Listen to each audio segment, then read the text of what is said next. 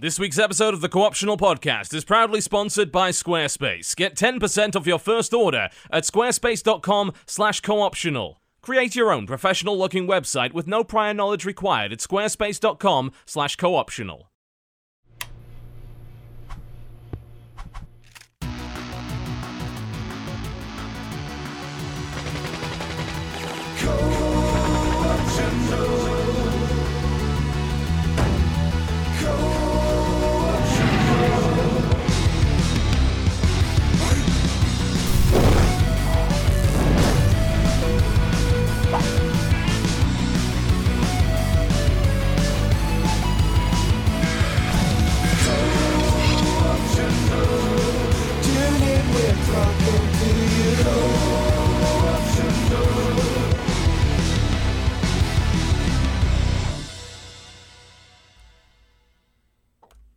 Ladies and gentlemen, welcome, welcome to the Co-optional Podcast for the 10th of Feb 2015. Welcome. Hello. We have a show for you of some sort. What's some description, you know. Can't guarantee what's going to be in it. We never can. Occasionally we talk about video games. Usually we manage to stick to it for the most part. Uh, I think uh, we launched a new show called Co-optional Lounge last week on Friday, which was two hours of us bullshitting, mostly about pizza while playing Dominion. And I think that proved, beyond the shadow of a doubt, that yes, we can get more off topic. It is entirely possible. so this show's actually not too shabby in that regard. Speaking, Jesse. What? Jesse. What? What? What? What? What? What? You were about to say something pertinent. Nothing. I was not going to say anything about how Dodger and Krendor are notorious liars and cheats, and they convinced me to order Domino's pizza, pizza no one wants to order because they said they all ordered it. I ordered mine, and they're like, we should probably order pizza now. It was the greatest lie on man. the greatest trick the devil ever pulled was was convincing man he didn't exist. That's Dodger and Krendor. They're the worst. But, They're the worst. what? but, but, Yes. in the end, it came back to bite me. Karma got you. That's true. Karma That's true. got me, and my pizza finally showed up. And How many was, how many hours was late was that not pizza? good. Uh, you know, like two, like But, two hours. but the delivery guy did repeatedly call you beautiful on It's multiple true. occasions. So. The delivery guy, I'm almost positive, was quite high and showed up and said, What a beautiful day, don't you think? And I said, Yep, it's a pretty beautiful day. And he was like, You are just so beautiful. Like, Thank you. No, but really, you're just like so beautiful. I was like, I'm gonna get the taser out Can now. my, yeah, can I have my pizza? And then when he left, he said, Have a beautiful rest of your day. I was like, It's fucking midnight. What are you talking about? That Yeah. reminds me of that ep- look. Old man Jesse. It reminds me of that episode of Seinfeld Let's get this out of the way When- before we start yeah. the show. Come on. when when Elaine when when it's like that's a beautiful baby or whatever the episode was about. And she's like, he says everything's beautiful, right? Like I don't know what that means anymore. That guy, beauty has no meaning to him. He just says it. It's like someone who says I love you too much, right? There's Well, that doesn't nothing mean anything more, to you.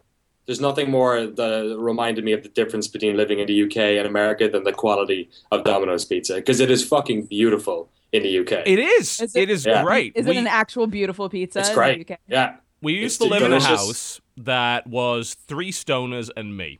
And this Oh. was two years of university. That meant that You're gonna say it was got Domino's. a lot of business. And Domino's train they they spent, I am pretty sure, their entire student loan on Domino's pretty much every night when smoking some terrible weed. And I would occasionally go up there and they'd be pretty much wiped out, and I would steal chicken strippers from them Nice. because Yeah, they couldn't resist. Like they were in they were in a state that would not allow them to stop me. So I was able to get free food from them pretty constantly. They were very generous when they were high. Actually, it was great. So I was a big fan of that. Now, I Can would like to invite our second non-traditional guest to the show. Non-traditional. Why you guys don't like having Irish people on? Uh, That's- w- uh, yes. Have we ever had an Irishman? Yes. I I- Have we yes, had we have. We had Gav. We had Miracle of Sound on the show. He's an Irishman. That's right. Yeah, Yeah, that's absolutely. He- He's a he's a born and bred Irishman. This is our second Irishman, and also our second kind of more traditional games journalist sort of thing. We usually have YouTubers and streamers on the show, but we do have a guy that does make his own videos and many other things besides. In fact, he works for Spot. Pot. Ah, Pot. it does not Oh, work I for work for pot. Pot. Yes. Game- GameSpot. Here in the I States. love GamePot. GameSpot. GameSpot GameSpot. is my. I'd love to delve into the GameSpot and see what's in there. You know, that's GameSpot is a great website. yeah. I love to It's- shop at GameStop. Wait, wait, what? There you go. I was about to say it. It's And I gotta used to- happen. Did you work at GameStop before? I worked at I worked at Game because they You worked Game. GameStop never made its way into the UK, but it did make its way to Ireland, yeah. didn't it? Yeah, It it's- did. It, it became the biggest uh, retail chain for games in Ireland. And when I worked at GameStop, people would call it GameSpot. So now the opposite happens all the time. It is well. pretty damn annoying and confusing, but I'd like to invite the host of The Point and many other things, Danny O'Dwyer, to the show. Welcome. Thank you very much for having me. Uh, apologies to you guys and your viewers. I hope the hour earlier thing wasn't too much of a, a strain on everyone. But thank Ah, you so much for having me on. We announced it multiple times, which means we'll get complaints on the subreddit later from people that missed it. But that's fine. We don't mind. It's all good. That means they can just go watch the VOD later. So why don't you run down what it is that you do at GameSpot and the kind of shows that you do and why you are here? Sure. Uh, I don't know why I'm here. Maybe it's because I like talking We needed, about a, video we needed a guest that talks about video Yeah. games. We heard, we heard you worked at GameSpot, and we were like, we got to get him on. He's the hookup. Yeah, I'll just send you some of our. We got this shit just lying around all over the place. That's what I Um, hear. I've been at GameSpot. I almost said GameSpot. I've been at GameSpot for about three years. I We're was. gonna uh, fuck with you this entire show. You know this, right? I just kind of have cravings the entire show. Um, I've been here about three years. I worked out at a UK office for about two years, and now I work here in our San Francisco office, which is lovely. I just found this room in like the back of CBS offices. Like, you didn't know it existed prior to this. no, I don't. I found this fucking copy of Escape Dead Island. Apparently, Oh that's where they god, it's all the hell room. It's the punishment Yeah. room. That's where they send interns to die. It's Oh, got Batman. Like That's Batman all right. too, That's all that's right. an okay game. Nothing wrong with that. Uh, yeah, but I've been here in the US office for about a year or so. Um, I was an ex Games, uh, well, I was a GameSpot user for years and years, like yourself. And I've seen your Total Biscuit Oh, account I've on got GameSpot. mine's like nine old. years old, isn't it? I've got an old school account for that site. Yeah. And uh, I was in the user area for years, like big blogger, big like video uploader in there. Mm-hmm. Uh, and then uh, I guess I eventually found my way into this industry. I worked in web development in London for years, trying to break into GameSpot UK, and then eventually did. I got a gig there about five weeks before I was like I'd thrown in the towel on games journalism and said, "Fuck it, I'm gonna make websites in Dubai." And then they sent me an email like five weeks before I left saying, "Oh, we got this job for you." And I'm like, "Great." I'll just send my girlfriend to Dubai then. Stay here and play games. Um, but it worked out for the best. Uh, now I'm over here, uh, got the lobby, our weekly live show, um, and uh, the the points, point, and I pop in on Giant Bomb stuff and help do. around with features here at GameSpot, and yeah, it's a great job. I, I love the idea that we are the traditional press. You're completely right, but I just found the idea that like this weird job that I still don't think my parents fully understand as being traditional It's the kind of makes Oh, me we can smile. relate to that. Yeah, that's. Uh, uh, my dad started to understand once I started showing the checks. Basically, before Yeah, that, he's like, fair "What the fuck are you wasting your life with here?" It's not that he would ever swear. I don't think I've ever heard my dad swear in the 30 years on this planet. I'm pretty sure he's not capable of it. Oh my! But yeah, you're you guys are kind of in a strange spot. See what I did there? Ah. Nice. Uh, you're, you're, so you're now you're connected again to Giant Bomb. Of course, the sordid tale of Gerstmann Gate goes back a long, long time before you were even employed by them. But you guys got back into bed together, and games, uh, uh, Giant Bomb in particular, kind of went down this this route where they're straddling the line between the more byline-focused video coverage, which a lot of YouTubers do, and a more traditional game site that does traditional coverage. And GameSpot seems to be leaning kind of that way as well. You're, you're investing a lot more in the video content. Yeah, I think Jeff uh, Gerstmann over Giant Bomb really saw that sort of happening. Um, did. They had a, you know, uh, some of it is to do with the fact that they just had a smaller team, so they had to lean on personality a bit more. But like they always pushed, you know, talking about games that they were interested in rather than games that the, you know, the meta SEO was telling them people were interested in. Um, so I guess the, you know, GameSpot is sort of like realizing that the, the realities of, of games coverage in 2015 are totally different to what they Mhm, were yeah. you know 17 years ago when this site was founded. Um, but then you know i think it's a, like a constant struggle of like you know we have to appease the audience the large audience that we get that comes in through google that comes in through uh, you know uh, sort of more tr- there you go traditional means or what have what has been like the way people come to websites in the past which means that those are folks who are just looking for information so like so Just much news, of our yeah. traffic is news reviews or review scores i'm sure we're going to talk about that later Oh, Um, might, and then yeah. and then the, you know obviously the video stuff is is getting more popular um gamespot was always like a really it was like one of the first game sites that had video it was the first game site that used to like broadcast from E3 every year. Like that was the way when I was in Ireland. I'd stay Glorious up. 360p. Yeah, right. Exactly. Uh, little little animated GIF style window. so we've always sort of been there with video. I think there is. Uh, there's been a lot of change over the past 12 months over how exactly we're tackling that because obviously as you guys are more than aware that the world of youtube and twitch has Moves changed fast. the face of how yeah people listen and talk about games totally different to what it was five years ago Yep, absolutely. It's a, it's an ever-changing landscape. If you don't keep up, you will be left behind, and that applies to YouTubers as well. God, we've seen so many channels just die. Like, it's really kind of depressing. You find this like two million subscriber channel, and they're barely putting out videos anymore, and the videos are getting like ten thousand views each out of their two Wow. million subs. So, like, God, this is a graveyard. It happens so often.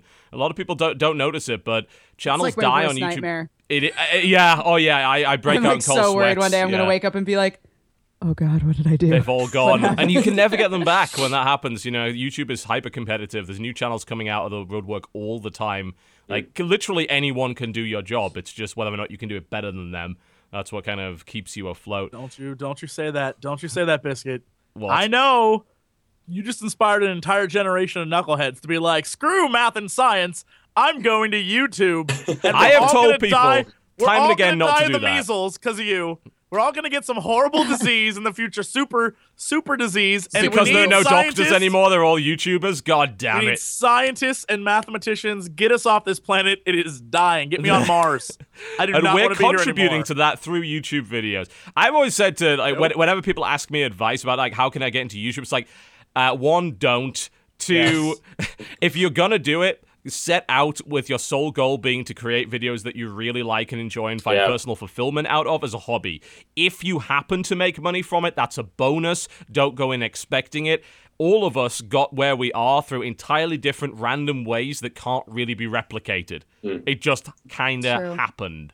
One hundred percent, and I think the same is true of like people who ask us how to get into the traditional games press because it's it's it's so scattershot. Like for years and years, like I was trying to get in and thinking that I was good enough, and then it just wasn't a job for it. And sometimes you know you're competing with thousands of other people who want to do it, but there's like the reasons why people think they're successful in these spaces.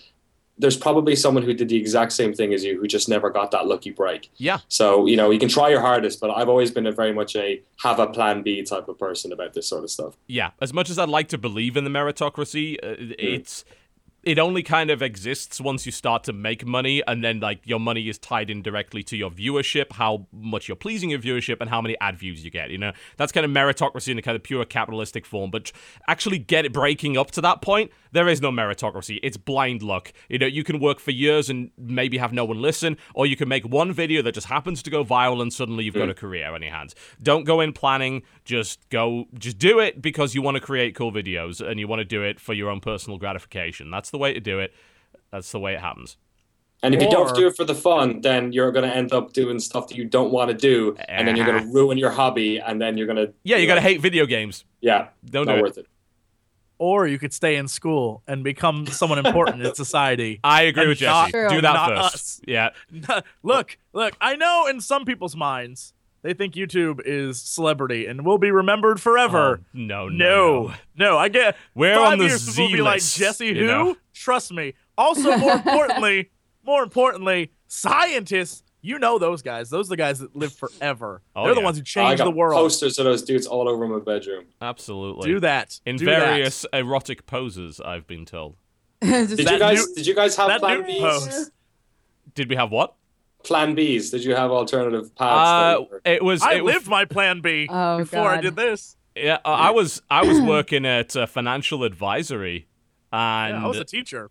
yeah, you were a teacher. you guys were like, oh Whoa, that's God. like a real job. yeah, Yeah, we did have say real both jobs. of you guys were planning to like do stuff that would still help people out. I Mine- was still my looking to actually was use not. my law degree on something, and now I'm just like, fuck that, video games. Yeah, it's, Yeah. it's pretty good. Um, my plan B was all right. If I move to LA and everything falls apart, and I never should have moved to LA in the first place, and I, you know, YouTube just doesn't work out, then I'll just go to grad school and learn how to make armor because that was my plan before I started Armor. doing YouTube. Armor. Yeah, because that's oddly specific. well, Wait, because Grad in- school? Why would you Yeah. pay to go to grad school because for that? because in college I was uh I was doing props and costume crafts, so like Okay. horns and tails and like just weird stuff like that.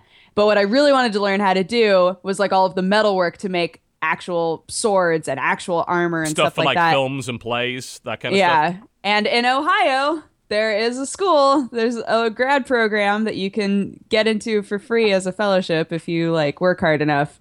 And then you can learn how to make like feather armor and shit. Ah, God, that's what I Oh, wanted to do. feather armor. That sounds like Yeah, where you, like, That sounds where you, like, ineffective, I would imagine. No, where you like where you take armor and you make each piece of armor look like feathers and then you layer them and like Oh, video I game shit. shit. like- That's crazy. I like that your plan B was essentially being homeless, but you got to make armor. yes, that was my plan. like, And then you know make lattes. You'd for make no money doing that, but it would that's be what every other person I went to college with did. Yeah. oh man, that's. So I, I feel bad for recommending try to Puzzle Forge to you not. now. Because I, I feel like I'm reminding you of the life you could have had with Puzzle I know. Forge 2. Yeah. Oh, every time. I play it, I a single tear falls and I wipe it away angrily. Are you still you could be playing that sitting in your office chair with like just covered in sheet metal. It'd be beautiful.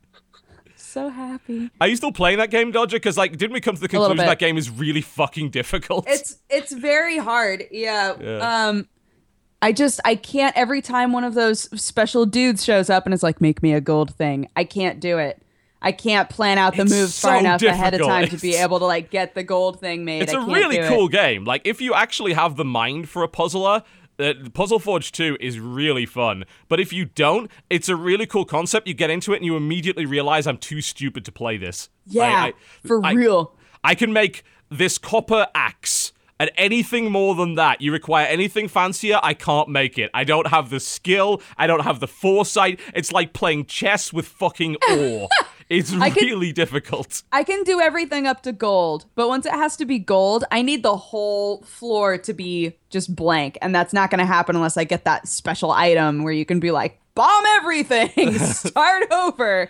And I never have that on the day, so I'm just glad like some people are actually willing to make difficult games for iOS because a lot of the match Mm-hmm. 3 stuff just seems like it's we just want to make a game that lets you have an awesome combo that you got through blind luck and you feel good about yourself. But Puzzle Forge is like, nope, you're to earn that shit. You yeah, gotta this ain't this ain't yo mama's bejeweled. No, This it like is not. Absolutely not. Uh, speaking of match three, and we'll get into the discussion on the main game, I'm, I'm sure, quite soon. I, I played Evolve Hunters, which is the free game that they put out on iOS. And wow. it's surprisingly not awful. So Hey. not only is it actually like really like high Evolve quality, they use a lot of assets from the main game. They that use a lot of voice acting from the main game and things like that. But it's actually a pretty fun, compelling match three. So uh, the thing that it's got. It's got a number of different things that it does differently to match three. So, kind of like Puzzle Quest, if you match four or five, then cool things are going to happen.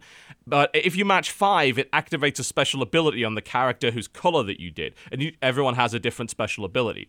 But not only that, you can charge energy bars, which unlock different weapons that you can use on your hunters. So, you get like level two on your assault, and he can use his lightning gun, which is an AoE that hits everybody. And you could go up to like level three and do orbital bombardments and stuff like that. And as you kill stuff, you occasionally get a crate, which unlocks mastery level, which you can then transfer and funnel into your main account that slightly increases the speed that you level up your evolved ca- characters at. It's not by a lot. Apparently, it's like five or ten percent, but you can you can like pump up a character to like level three boosts in about ten minutes in that oh, game. Oh, wow. So it's actually kind of worth playing. But as a game on its own, it's actually a kind of fun match three. And I think there are microtransactions, but there's no need to ever use them at all. Like Of course, there are microtransactions. It's, it's an iOS game. Yeah, and it's evolve as you said. You know, it's like how many more layers can they throw at that shit? But I've seen no need to use any of the boosters or anything in that game. You can just play it straight up and play it as a match three, and they have some cool little gimmicks. You get to fight the monster and it runs away. The monster's got special attacks. You can. Uh, it's got like a, a kind of tanking system uh, because they can. T- uh, monsters can target you individually. Like you fight the beasts a lot of the time that you would run into as you're hunting the monster. And it's like, oh, I can use this ability to force aggro onto me. So it kind of plays like an RPG. And as I said, it's really like high production value. They put a lot of effort into it. It's fun. Like, even if you don't intend to actually play Evolve, if you just want to play kind of a cool match three with a sci fi theme, Evolve Hunters is not bad. You know, it's actually I'm pretty Why do you think it people right make now. these games? Like, Why oh, do I yes, think- I'm also doing the same. Well, Do you think like this is to get people to play the full game? Like, is it to No, just like no, no, no. make the brand bigger in people's? it's it's about having brand awareness on iOS. It's about having Yeah. the like it doesn't need to be It's a the great same with the Dying Light app. it just needs to be know? a game. Dying Light has an app that's barely a game, but it what it lets you do is, and I, I should check my guys Drop actually a and see crate what the- game. yeah, It it's a keep- drop it a keeps crate you- game.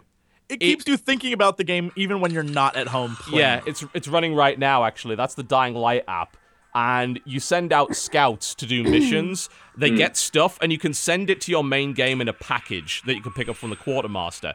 It's it pretends to be a game, but there's no actual skill involved in it in any way. But it reminds you, like every 20 minutes, hey, Dying Light exists. I think that's kind of like its its purpose. I have a question. Sure. Do you guys also think that part of it is so that they can say our demographics for Evolve hmm. Oh, are more nice. because they they look and they're like, okay, we want to have we want to be able to say that like our demographics for this game, you know, cover men and women of a variety of ages. Like, what sort of games are like older women playing? And they're like, oh, they literally only play match three. Okay, cool. We'll make a match three app. you know, I don't know if maybe that has something to do with it, It could. I mean, there's so nothing. that they look better. It, it might be. It might have something to do with that. And if they get even any conversion from that whatsoever, if it even interests like one person that wouldn't otherwise be interested, then it maybe it's worthwhile. And if I mean those those apps actually sometimes make money, you know, if they're set up with the right microtransactions. But like I said, like I've seen no reason to use microtransactions in the Evolve um, Hunter app. So, but it's it's just worth playing as a fun match three game with the sci-fi theme and it's cool. They've got the original voice acting in there, and you know, it's they use all the gun models as well. Like he'll pull out the lightning gun and just blast away Aw. with it. It's it's fun. It's it's pretty good. So shall we get on to Evolve then? I think uh, have have we all played Evolve at some point? Yeah. Yeah. Some point. At Haven't played point. it since the new stuff's come out. Yeah, I I played it this morning and I put out a video which showed the amazing AI, which I can actually show you right now. I'll pull it up on the screen. Let's just say uh, I've been playing solo for the most part because I wanted to level up my guys a little bit before I went into multiplayer and got absolutely destroyed. Let's just Uh-huh. say the AI may at some point have problems. This is a video of me playing the assault guy with the rocket launcher, fighting a level 3 Goliath who has decided that he really likes the look of that wall and is going to do nothing but stare at that wall while I shoot him with rockets for about two minutes. that was we we were losing badly. Like we, we couldn't even find the guy until stage two. We had a really bad fight with him. He got out of the mobile arena. We tried to track him down. He got to stage three. I'm like, oh fuck, we're gonna lose again. Hmm. And we started the fight with him. He immediately kills our medic and our trapper, and we're like, we're fucked. Then he goes to the wall and stops moving, and I kill him with rockets, and I win the game. Wow. Uh, yeah. So, I mean, it's not a huge issue because obviously it's a multiplayer game, but a lot of people are going to want to play the solo. And if it keeps doing that, that's a fucked up problem. Yeah, that is I- not good. I, I have uh, experience with solo as well. I, I think this game stands firmly on its multiplayer benefits. I think Yes. multiplayer is fantastic. Like playing with friends, play. I, I think that is without a doubt amazing. The the solo campaign or whatever it is is really really frustrating in that the AI difficulty is all over the place. Sometimes your team is geniuses, sometimes they're idiots. Sometimes the monster is a stone cold killer. Sometimes he walks into walls. Yeah. Um, depending on who you're playing, and this is the problem that I had, it really pissed me off, is I wanted to try the medic character. And so I was cycling through medics. The monster, much like I would assume, I think it's supposed to prepare you for multiplayer, much like I would assume a, a, real person would do, goes after the medic, right? Like, because the medic's Yeah. the one who can keep people alive. But if you're playing as the medic, if the monster's going after you, it is like all you're seeing is fists in your face as you're trying to get out, and you're just getting pummeled. And That's especially the case with the Wraith. 'cause The Wraith has an ability where Oh my God. he I goes love Wraith. invisible and then just like slashes you to pieces. You can't see shit on the screen when he's yeah, doing that things to are just coming at you, and it's like I, I guess I'll jump into the air and try and to get out of the way. to get away, yeah, and hope that the supports put a shield on me or something. So much is happening, and in the the main game, if you're playing with a team, you can sort of coordinate. Like I'm the healer, I'm gonna stay way in the back or up on a mountain or hide around a thing so I can keep you guys alive. And this, you have no coordination with the with the AI. They sort of just Yeah. follow you. So if you're the healer, you're kind of in front most of the time, and mm. so you're getting your ass kicked, just Right. repeatedly kicked by the AI, and it's like, all right, I'll switch to something else. And when you do, usually it's okay when you're not playing a healer or support, usually it'll be okay, but it's still a mess. Like I, I currently not a big fan of solo mode. I think find I've- some friends if you're gonna play. Absolutely. I've only played solo as the monster, um, and that was fine for the most part. Yeah, because yeah, I think so. You know, you, you don't have to yeah. worry about the AI being dumb. I mean, it, it puts up a No. reasonable enough challenge if you're playing the monster. Oh, for sure. Like I um I played Wraith when Wraith was first coming out and I loved it, but I definitely had like a couple of rounds where I didn't do very well and then a round where I did a lot better and I was like, okay, I felt, you know, I feel like I learned how to use that monster, right? But I I can totally see the AI for the the other dudes when you are one of those dudes being really frustrating. Cuz you're trying you can't like coordinate as a team when everybody else is a robot. that doesn't work. Yeah. Yeah, I mean, it lets you switch between them in this in the solo mode, but that doesn't really help that much. Like, unless you really feel like micromanaging four people at once, which is just essentially impossible at that point. Uh, Danny, how how much experience have you had playing it? Because I assume you played it in the beta. You haven't played it Yes. recently. Yeah, but we've had so much coverage on the site. Everyone else has been sort of playing it uh, here at Yeah. GameSpot, so I've been doing other bits and bobs. But yeah, I, I feel like I'm going to play a bunch this weekend, but we're, we're kind of in like week one Titanfall mode where nobody really knows how to play this game yet, and Yes, ultimately yeah. like what the you know back and forth is going to be like between folks who are learning how to play the different monsters and the Yeah. different classes. Mhm. Like a week from now, it's going to be so different that I'm kind of waiting until you know I'm looking forward to this weekend when when it's maybe there's a sort of a, a, a like a knowledge base around that game.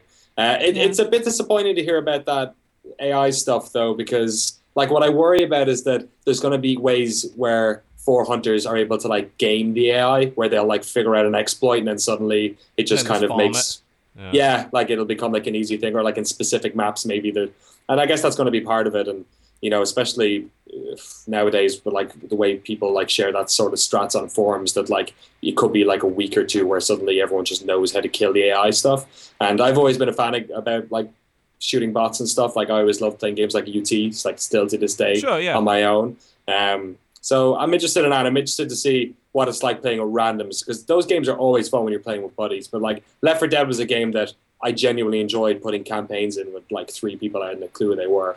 And like dying was fun, and I'm not sure if Yeah. dying is fun in Evolve. So I, I would say it's not. Like at least Mm. uh, to, to my experience at the moment, it's it often involves getting uh, pummeled by the monster, particularly the wraith. I, I kind of I liked fighting that flying monster that has kind of artillery attacks. Like I felt like I could genuinely dodge out of the way of those things. But when when this stupid thing goes invisible and then it's just right up in your face, slashing you to pieces, and you can't see anything, you genuinely feel like you can't do a damn thing, and it's kind of potluck as to whether or not you survive. And that I think is frustrating because you've got I think you've got to have sufficient methods to either defend against that or to be able to just get out of the way. And even then, if you're playing assault with the shield, when you're supposed to be able to be able to tank those hits, it's like you can't see anything. You're randomly firing. This guy's up in your face. He fills your entire screen, which is not helpful, especially when your gun model is huge. I mm-hmm. posted an image that demonstrated the lightning gun model on a 2560 by 1600 display takes a, a, over a thousand pixels wide by 700 tall, like a quarter of the screen. It's ludicrous. It's so so ba- so big. I don't know why. I, I, I'm trying to remember the character's name, and, and I, I played him a bunch, and it's gonna anger me that I don't. But the dude has the flamethrower and the chain gun. Oh, he's one of the gr- assault guys, right? Yeah, he has a grenade. The grenade is like half the screen big. Why? Like when he holds the gun models in that game are stupid. I even I cranked up the uh, there's no field of view slider, so I was pissed off about that. But I went into the config and I edited the FOV on the Mercs to be 110. And that makes the game more playable, but it doesn't affect the size of the gun models. So the gun model is covering so much of the damn screen all the time. It's infuriating. And you know, just Quake Three that shit, just like uh, CG Yeah. underscore draw gun equals zero or I something. would love that to work. I'm pretty. and there might be a way to do it in the cry because they're using like CryEngine. Uh, it's four, I think, now, aren't they? Uh, there's probably a way to do it, but I'm not really sure what's going on with that. Uh, Here's the thing. I, what do what do you guys think about this? So the biggest problem I've had with Evolve so far is that game seems to have a ton of downtime. Now, what you were saying, Danny, earlier about the no one knowing what the fuck they're doing, I think is very relevant to that because it seems like sure. a- an experienced monster versus experienced hunters would have a lot less downtime because you're not relying on Daisy, the little uh, uh, like hog thing, to track down. Yeah. You're, you you gotta you cut them off. You learn the map and you end up cutting the monster off because you can't. The monster's faster than you. If you're behind the monster and just chasing him, you're not gonna get him. It- You've got to wait for the monster to either stop or you've got to be able to cut him off at the pass, ambush him.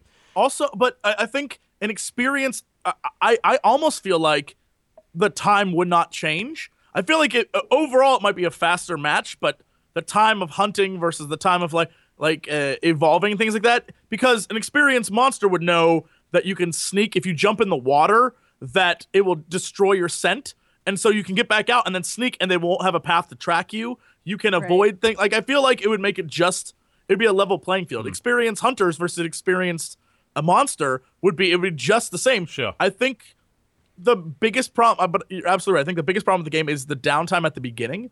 When The you start the game, the hunt begins. is not and that every fun. single time I played, without fail, it's you hunt. If, if you're the hunter, so you're hunting, and you are like, where's he at? What are we doing? Where's this monster at? How are we gonna find him? And you're just sort of following around, tagging, and that could go on for who knows how long. And then you have a brief initial encounter with the monster that results in just a clusterfuck of insanity. Yeah, just and like- then, yeah. And then either you trap the monster, in which case a battle ensues, and either you kill him immediately because he's low level, or he gets away, and then you don't see him again for another like ten minutes. Yeah, and he's And probably then- level three by that point. Yeah, and then you see him again, and then this big battle ensues, and then it's a crazy like, oh my god, things are happening, and you don't really know what's going on, and then it's then it's over. Or the mo- the monster gets away, and then you have to go defend the base, and you have to sit there and wait for him to come. And it happens every time without fail. And if you're the monster, it's every time you play, it's oh god, oh god, oh god, oh god, these guys are after me. Oh, what am I gonna do? I gotta go find stuff. I gotta evolve quick. And you're just paranoid, and then you hit level three, and it's like, let's do this shit. Let's go. every time. the game like that that mood never changes. There is no like different way you play the game. It's always that same like for for both of them. It's weird. I think it might be a game mode problem because really there doesn't seem like there's an incentive at any point for the monster to ever engage before level three in the standard game mode. Did you play um the egg, Egg, hunting? mode? Yes, Yeah. I did. The monster That- has to engage then. Yes, that I think that's a better mode because it forces the monster in. The standard hunting mode, it doesn't force the monster to engage. In fact, it forces the opposite. Like, why on earth Oh, yeah. would you want to? to Because here's the avoid thing: as much as possible. the hunters never increase in power. Uh, outside of grabbing a buff on the ground. They never increase in power. So, logically, the only time you ever want to fight the hunters is at level 3 when you are at your max power level. There needs to be an incentive for the monster to fight the hunters in skirmishes before that. Things that uh, the monster could do to slow the hunters down. Maybe like you could engage and like debuff the hunters as you went or something along those lines. Or of course another objective focus mode like the egg mode. And I think the egg mode works okay, but simultaneously it seems like you can just ignore half the eggs. Like it's like I'm not going to defend 6 eggs. That's ridiculous. I'm going to go farm and by the time you guys have killed a few eggs, which take a while to kill anyway, I'm probably going to have a minion, I'm going to be like level 2 or 3 and then I'm going to come and kill you. And the the problem is that if you're hunting the eggs, you're not hunting the monster most of the time. So it kind of it it messes with the the hunt mode in a way that doesn't really work, at least in my honest opinion. Uh, I mean, I don't hate it, but it seems like the concept they came up with is good, and they couldn't figure out how to execute it properly. So this is what they came up with.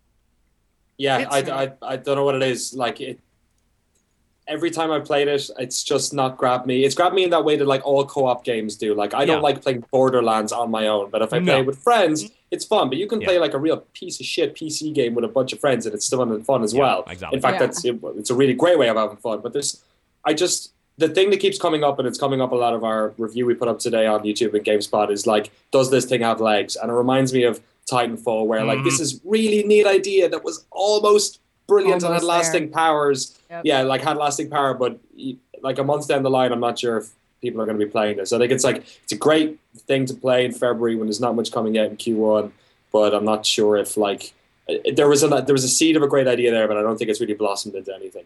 Yeah, and I Well, think they're, that they're just gonna they're gonna have to add a lot to it, right? They need oh, to. they're gonna they add to- a lot to it. That gets Well, us on. but I mean, uh, like they need to brainstorm more game modes, more monsters, like yeah. like like throwing out the whole obvious thing, thing. that they're going to make us pay for it. Yeah, but just they need they need to they not need make us more pay for and game they need modes. variety. Uh, I Does mean, anyone think it's silly they didn't make a Left 4 Dead style version of this game where you play as the hunters with your friends as you go through levels trying to hunt like a bigger monster? Like you land like like you're on the planet and you go through like there should have been a game here besides just the multiplayer. That's Besides how you would have had the legs. Yeah, it- Campaign it- co-op.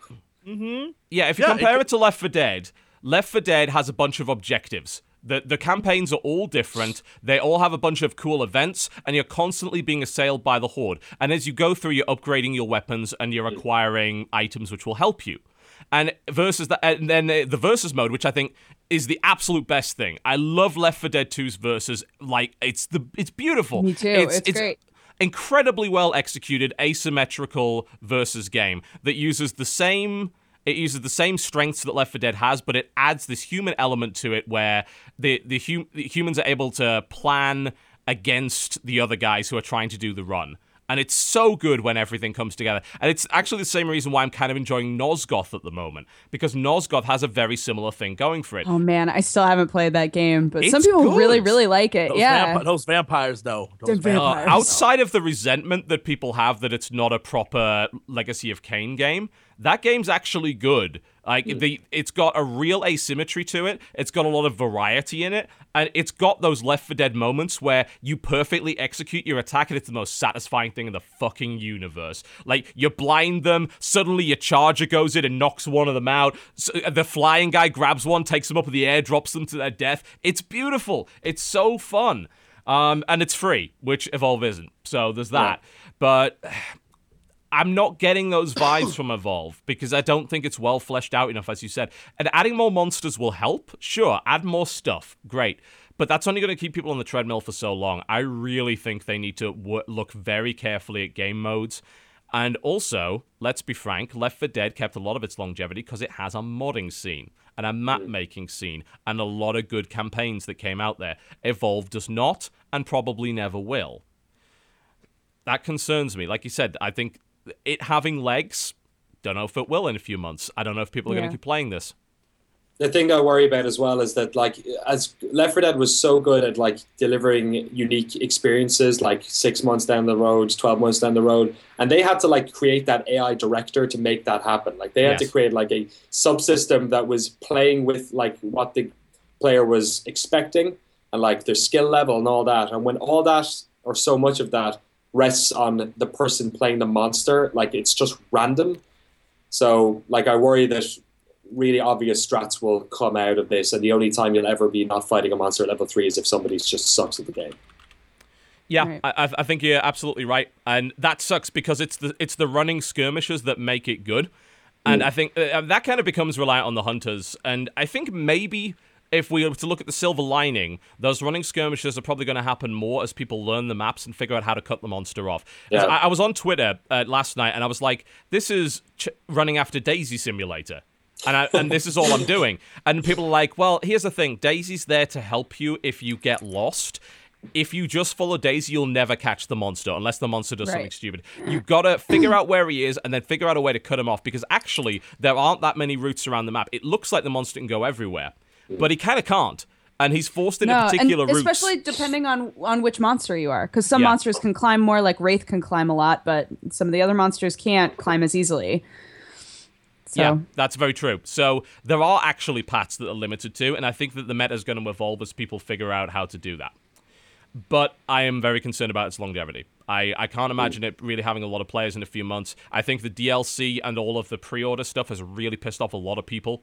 That 2K have gone in really hard on that, more so than they should have.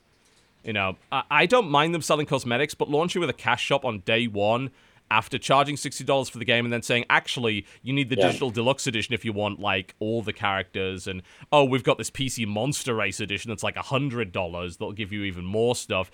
And there's this other edition. And then pre uh, preloading is exclusive to one console. And then there was, like, a level skip that was exclusive to one console. I was like, I am lost now. I don't even know what I'm buying too anymore much, at this point. way too much. Yeah. They, they I hate that feeling. overboard. I hate that feeling of going to buy a game and then feeling inundated Yeah. by just so many options. And then when I'm actually buying the game, I'm like, God, am I even buying the right one? Am I, Like, yeah, don't am I buying the right? Well, like, which, what are the, I don't even know what these pre-orders do yet because I haven't played the game. Yeah. that's the worst thing. It's like, oh, it comes with this. What does that do? I don't know because I haven't played the game yet. I'll be honest, like, rather than it making me confused and then I accidentally buy something more expensive or something that I didn't want, most of the time, if I don't know what I'm buying, I just I just stop Don't buy it. the whole That's a- purchasing that's a process. yeah, I just leave. That's a very like well-known consumer thing. Like you Hmm. don't over, you never over inundate people who are going to buy something from you with too many options. Keep it because the more options you give, the more people will just be like, "I'm just gonna walk away." Just guess This I is- won't yeah. then. Yeah, Yeah. totally. The- like, I hate the idea of spending sixty dollars on something and feeling like I got the cheap version. That's Like, awful. ridiculous. Yeah. Absolutely absurd that that should happen. Uh, $60 should be the complete experience. If you want to sell cosmetics, I don't really mind. I'm going to I'm going to give them a pass on that because we know how game development works. Often the art guys aren't doing anything for the last like 2 weeks or whatever, so they come up with some cosmetic stuff that ends up being po- pointless day one DLC, fine, whatever. Make it a pre-order bonus, make it day one DLC. As soon as you start selling other stuff on day one, that's when I have the problem. Hmm. But yeah, I think we're kind of all in the same mind about Evolve. We, we should uh, probably get together and play it uh, over the weekend and see what's going on with it. But I, I I have no doubt I'll have some fun with it. I don't think it's a it's a bad game. I think No. that it's that I love the asymmetrical aspect of it. Playing the monster is a great deal of fun. It's it reminds me of Giant Citizen Kabuto, especially when you play the Goliath. It's absolutely that. They literally nicked half the fucking abilities from it. The ground pounds from Giants, the flame breaths from Giants. Oh, the Goliath. Yeah, the way that you evolve and level up is by eating animals just like giants, which is great. I'm cool with that. If you're going to be inspired by a game, be inspired by giants because it's a fucking awesome game. You just, you just played like four hours of Giant Citizen Kabuto to even get to that part. You do actually, yeah. You've got to you, you that because it was the last bit in Giants. Yeah. when you got After the Sea Kabuto. Reapers, Yeah. after the Smarties. Yep. God, they should make a HD re-release of that game. I, I played it with uh, a graphics mod and it still looks pretty fucking good. I'm going to be honest. You can still play it in modern resolution. The lighting in that game's still great, and uh, it actually it still has a bit of a multiplayer community left because that multiplayer, Really? yeah, the three faction multiplayer that was like five v three v one, such so innovative, really really cool. It's i don't think it's ever been done since. That's a weird. Yeah, there was a weird year. There was that year. It was the same year Sacrifice came out on PC as well. There was a bunch of real. Sacrifice. Yeah, that we did. Uh, me and Dodger did a video on that like three or four years ago for the original Game ago, Station. think, We're yeah. like, this game is incredible. It's so I go back to that game every once in a while because there's always things to discover thanks to the branching campaign. I haven't seen all the endings yet. You know, I'd love to. That you can get all sorts of crazy shit. I gotta. Damn, I'm downloading that game again. I'm gonna play it this weekend. it's gonna be great. Looking forward to it. I fucking adore Sacrifice. So good Yeah, it's smashing. Absolutely smash and still looks great to this day because its aesthetic is timeless. You know they used a really cool graphic style for that game that really still works. Oh man. So good. Yeah so that's evolve i guess. Uh, right. Do we uh, are we going to do the inevitable dankus dungeon discussion now or... Dankest dungeon. oh that my. game. F that yeah game. jesse i heard the salt came out when you played uh, darkest dungeon oh, does that surprise you though? Not the in salt any comes way. out when Jesse plays every game. not in any way That game's stupid. That barf game's salt. stupid. oh, All right, come on. Let it out. give, Let give, it us, give us the salt we want to hear Let it Nothing. It's just it's stupid. It's a game designed to be stupid, created by stupid people who are stupid. And this I is hate why he's them. not a games critic by the way uh, I will simply say formal that I- review. I, think. 9 out of 10 would not buy let me just say. Let me just say, it is a game designed to cause you great emotional distress, Mhm. and designed to have traps spring up on your people for no goddamn reason. Well, the while you're just they're trying to get their paranoid asses back to the damn town, because all you want to do is get that effing treasure, but somehow your stupid Dodger character is always drunk in the corner.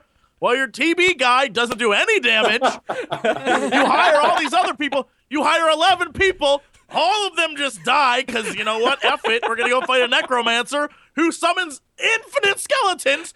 How many fucking skeletons are in the room? Did we fight him in a skeleton room? Why did we fight the necromancer in the skeleton room?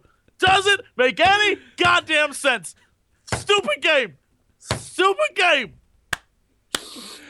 That is exactly the reaction I expected for Darkest Dungeon. I think it's what they were going for. I gotta be honest. That is, oh, it's a game sure. about stressed adventurers, and it makes you a stressed adventurer as you, as you play it.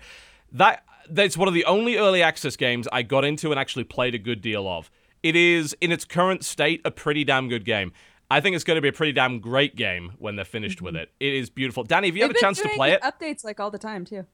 Yeah, I wish I you've like I'm talking to you after I spent the past five days in bed with probably with tuberculosis. Actually, Oh, I'm No. so I, I've been strikes people play- again. TB strikes again. I've been watching streams and watching uh, videos and whatnot of it. Uh, it looks absolutely smashing. It, it, I think it's going to tickle that same thing that like Rogue Legacy tickled with Yes. me, where I just I love the idea of like peons in games having characteristics that you have to like manage. It like Yeah. reminds me why I'd It's be a so shit frustrating, but awesome. parent. Yeah. Yeah, it's like each each character becomes very like, unique in that respect, and they just build up stuff. I, I the the streamer thing right now that everyone's kind of got on the bandwagon of is they name their characters after subscribers, and then they just like they just murder their subscribers. It's great. I'm I running out of YouTube so personalities. bad doing that. Yeah, Krendor just died in my last run, and he was like my top level crusader. He just got wrecked. And Genna's dead too now. So my wife's dead. My one of my friends is dead. It's really quite depressing. I should probably start naming them after people I hate as opposed to people I, I died like. a while ago, right? Oh yeah, you died like uh, in the first two runs. You you, you I were thought. you were a jester and you ended up doing stupid shit and tanking and just got murdered. But uh, the the cool thing is it, it is like Rogue Legacy except it's a genre I enjoy. Like I I like from a critical standpoint, I said yeah, Rogue Legacy is a good game, but I don't like it because I don't like the kind of uber hard platformer nonsense and I'm terrible at it. But this this is a turn-based battle RPG. This I can handle and I like getting tactical in that game.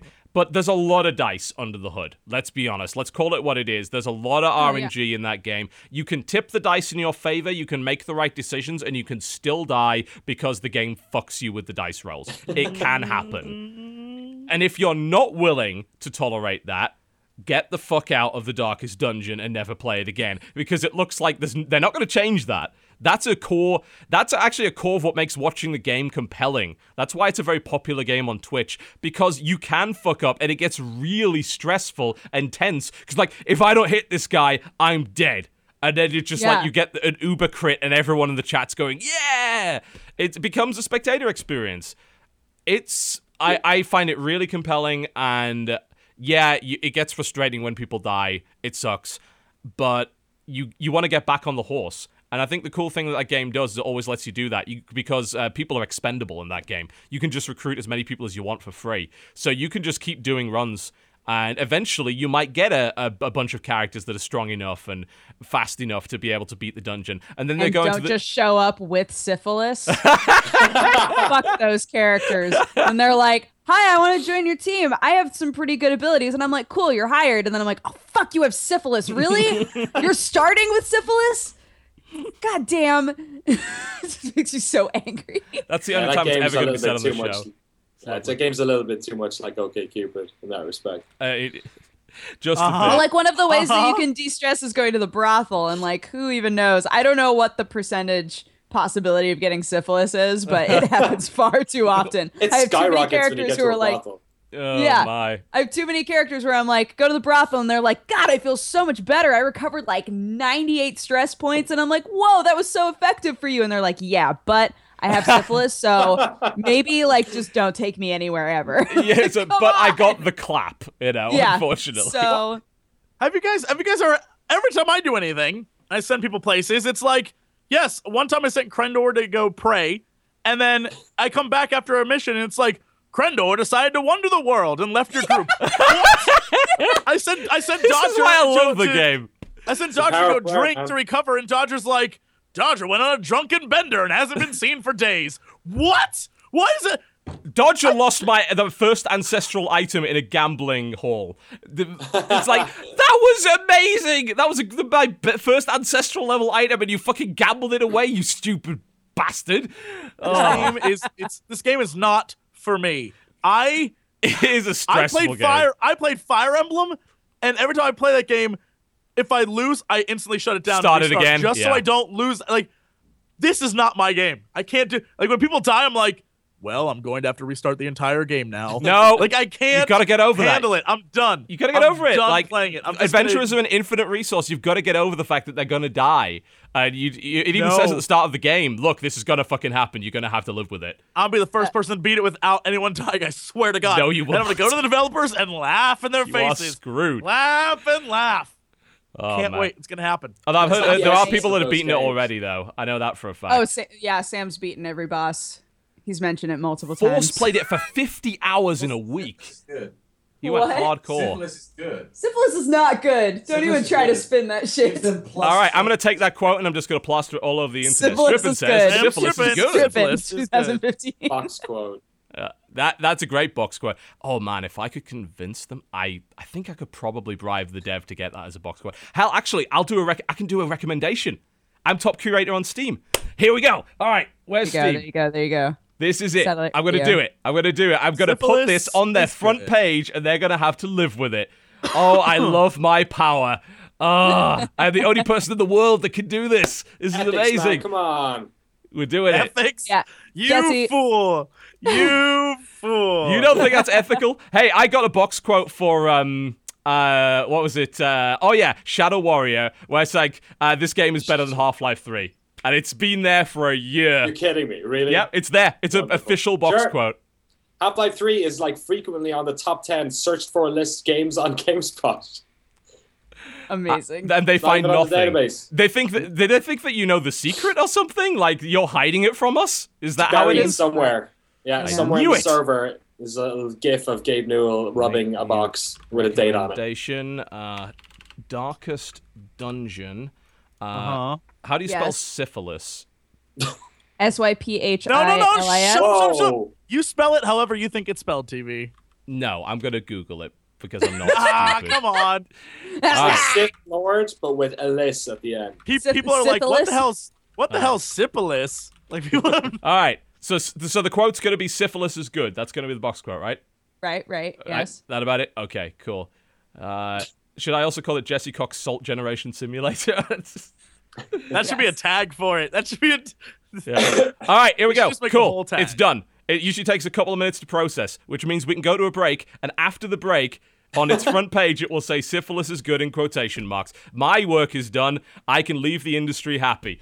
All right, we're going to take a short break. And when we come back, we're going to talk about to. other games that we have been playing this week as the indie scene rallies against me and destroys my career. You're watching the Co-optional Podcast. A word from our sponsors. Before we go, by the way, an announcement. I, I guess it's not really important to you guys, but uh, Squarespace have been so happy with your response to the ad campaign that they have extended it over the rest of the year. So you're going to be hearing some more Squarespace ads. I'll be writing some more stuff. A big thanks to our sponsor, Squarespace. Uh, thanks for the cash. We like you. And as a result, I have a new ad for you right now, which I hope you will enjoy. You're watching the co optional podcast. We will be right back. Don't go anywhere. Ladies and gentlemen, you're tuned into 95.5 The Weasel in the evening. Coming up later in the hour, we'll be hearing the smooth jazz styling to the Big JC live here in the studio. But first, we're taking your calls on life, love, and anything else you're struggling with. Caller, you're on the air with The Weasel. What's your question? First time caller, long time listener. There's this girl I like. See, uh, we'd be perfect for each other, but I can't get her to notice me. What should I do? Caller, have you considered Squarespace? Squarespace? Yes, you can build a website for her, profess your love in a way that looks great on practically any device. She can check it out on her phone, her tablet, her computer. She'll see your love in crystal clarity. Next caller, hello, you're on the air with the Weasel. Hello, my name's Fake Dodger, and my home has been taken over by cats.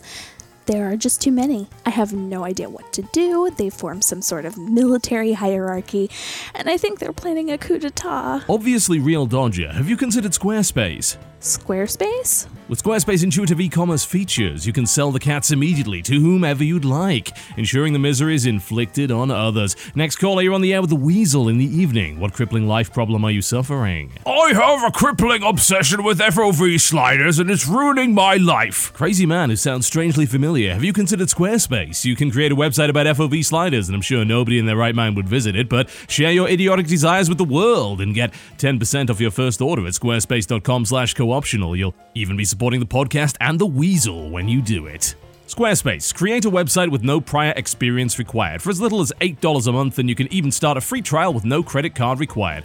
Business blogs, portfolios, stores, and more. With intuitive and powerful functionality, the only limit is your capacity for ideas. Sign up today at squarespace.com slash co-optional. Squarespace. Build it beautiful.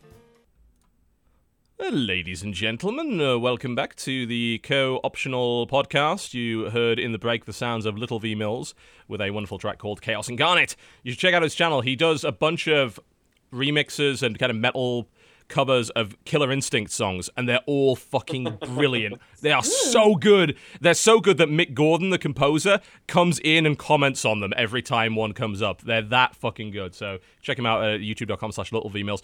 All right.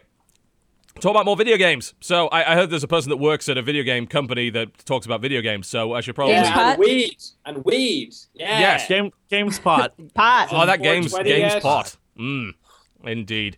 Danny, what have you been playing this week? What's been going on?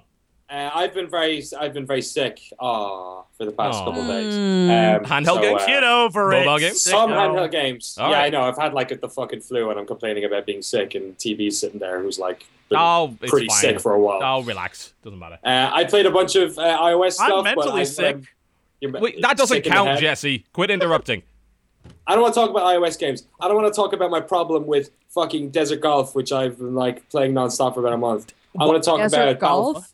Yeah, do you play Desert Golfing? No, what is? I've heard a what? lot about this. Come on, you gotta we- talk about we Desert we want you to talk Oh, about desert shit. golf. Do All right. it. Do it. So Do the dude who made Desert Golfing is like get it. It's like a it's like a dollar on iOS now. Is Okay. uh, he basically liked you know the game Journey? It's like a beautiful Yeah, experience. Amazing walk game, incredible. like you know. Like, but it's really good for reasons which are probably not necessarily tied to the actual gameplay of what you're doing. So he Probably was like, not much to do with golf. I would no. imagine. So he thought, what happens if you made a game where you're like traveling, you're going on like a sort of a journey, you know, on your own, but in your own mind, you know, along a long distance, but you're playing fucking golf the whole way, desert golf. Done. I'm currently Wait, on hole. Uh, I think I'm on hole two thousand five hundred, and What the it's gone all fuck? purple and shit now. You just Oh. play golf. You just you just hit the ball into the hole. It's just simple physics. But I've done like two physics, thousand. man. It's just physics, but it's like so fucking addictive. And every once in a while, you'll like come across a stone or a or a cloud. Once there was a cloud. Once there was a, a tree. Apparently later it turns to grass. I don't know why it's purple at the moment, but I cannot stop playing this game. It's like super fucking addictive. I'm on par five thousand eight hundred forty-eight. Look, it's going in the hole. Well Yay, done. I went in. Bam. That's a bogey. That's hard to do when you're not looking. I gotta say. It is. It's hard to do when you're on a really bad flight, where I was on the way back from PAX South. Oh, you bump it Uh, around so- too much? Yeah, but this was like my coping mechanism. I was like, it's okay, just get just get a birdie, just get a birdie. well, it's like doing all this Play shit. more desert golf. Everything will be fine and sublime. But I've been playing in terms of like television sitting in front of games. Uh, that Battlefield Hardline is a Battlefield game that's not total garbage and hasn't broken yet. So Okay. I'm kind of into that one. All right, tell us Uh, about Hardline. Hardline has my favorite uh, mode in any uh, first-person shooter for Is a while. wire by any chance? Yes, it is Hotwire. the it's just cops and robbers. It's just playing in my schoolyard, uh, and or like playing chase on my bicycles uh, when I was a kid. But the video game, uh, and like of all the concerns that I have about what they're doing with this single player thing, which seems like, like I don't know. Hopefully, tonally, it doesn't do something too awful. Completely stupid. Yeah, let's Yeah, not. and, and kind of dumb because like the, the fun Battlefield campaigns are the Bad Company ones, which are just aloof and, and Yes. fun and whatever. They like three or four are just rails. nonsense. Exactly, yeah. Like they're just you know glorified rail shooters. The other two, and I know they're going to try and do stuff. But that man, Hotwire is just so much fun. Like, So and it's does the game kind of work? that.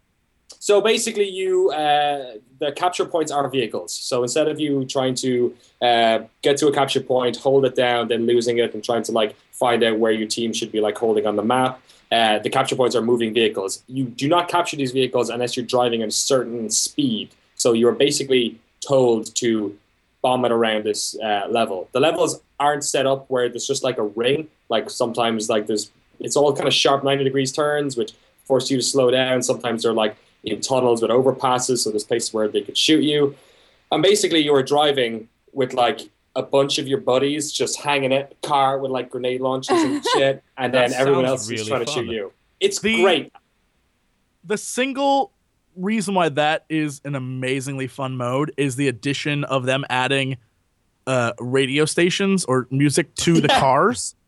Other than that, it like I can imagine it being a lot worse if that one little thing, but because you can drive down the road, like listening to all sorts of music. First off, the fact that that they have uh, the Ripper as a song, which is just Judas Priest, you're just driving down the road, screaming like as you're gunning down dudes. It's like the Ripper, and you're like, yeah, Just like, it's so much fun.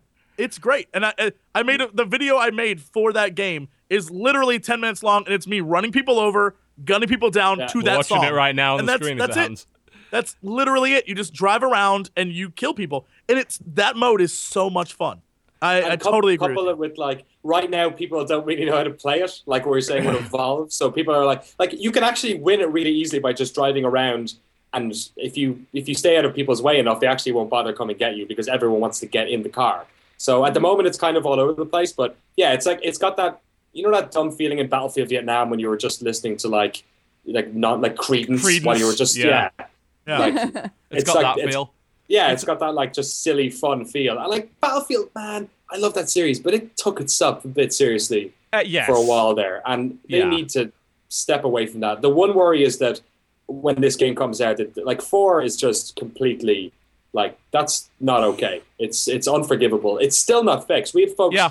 Like massive Battlefield fans who have gone in like over the weekend just to see what it looks like, and it's still It's still broken in places. Yeah, Yeah, I just so- gave, I gave up when I started falling through the floor into these underwater Yeah. oceans that I couldn't escape. It was the stupidest shit. I'm like, why am I just playing three? You know, or I could just go back to Bad Company 2. That game was fun and worked. I'd just go play that.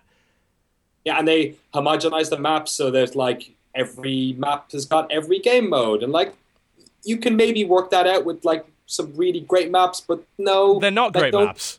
No, like, and they've gotten rid of the jets, so that's taken away the sort of the nonsense where uh, if you had a couple of good jet fighters, it'd like totally you know kill the game for anyone who Yeah, wanted sure. to do any other type of transportation. Uh, I like the way that they've got like the levels. They've the levels that work for Hotwire work, and they've got bigger ones for the the bigger like uh, base capture modes. I'm glad Um, they did that.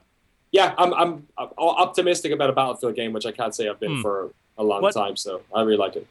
the thing I, I think is really and it's such a small thing but it makes me feel so good is the fact that you can use your normal small arms fire to shoot at helicopters Mm. and if you keep doing it eventually they will go down It like works, eventually like you it, they aren't invulnerable to you using like a ridiculously high powered machine Well, I mean, gun. you're not flying around in an Apache, are you? It's just like No, it's a yeah. police helicopter. It's not exactly the same thing. But I So mean, it I remember looks playing the old beta, the first one that they brought out, and it was Yes. like, what is this? Like, this is just Battlefield 4. Like, the level looks the same, using all the same guns. You've got this mode which is like get money, basically. But it's like, no, this this isn't good. But That's, then that, that is definitely not the get money mode definitely not in it like whatever I'm they glad- did that's uh, yeah, not it I mean, they, Yeah. they they took that beta down and then they said we're going to delay the game. Like they got such bad feedback from that beta that's like this is Yeah. not going to work. I'm I'm kind of glad that Visceral got a hold of this because it seems like now they're like, okay, let's go a little crazy because we need to. Let's innovate on the game modes front because frankly, Battlefield's game modes haven't innovated in quite some time. Like, I mean, the last Hmm. interesting thing that Battlefield did was Rush, really, when you think about it. And Yeah, all the other and modes I- are like squad deathmatch. I'm like, nobody gives a fuck about that.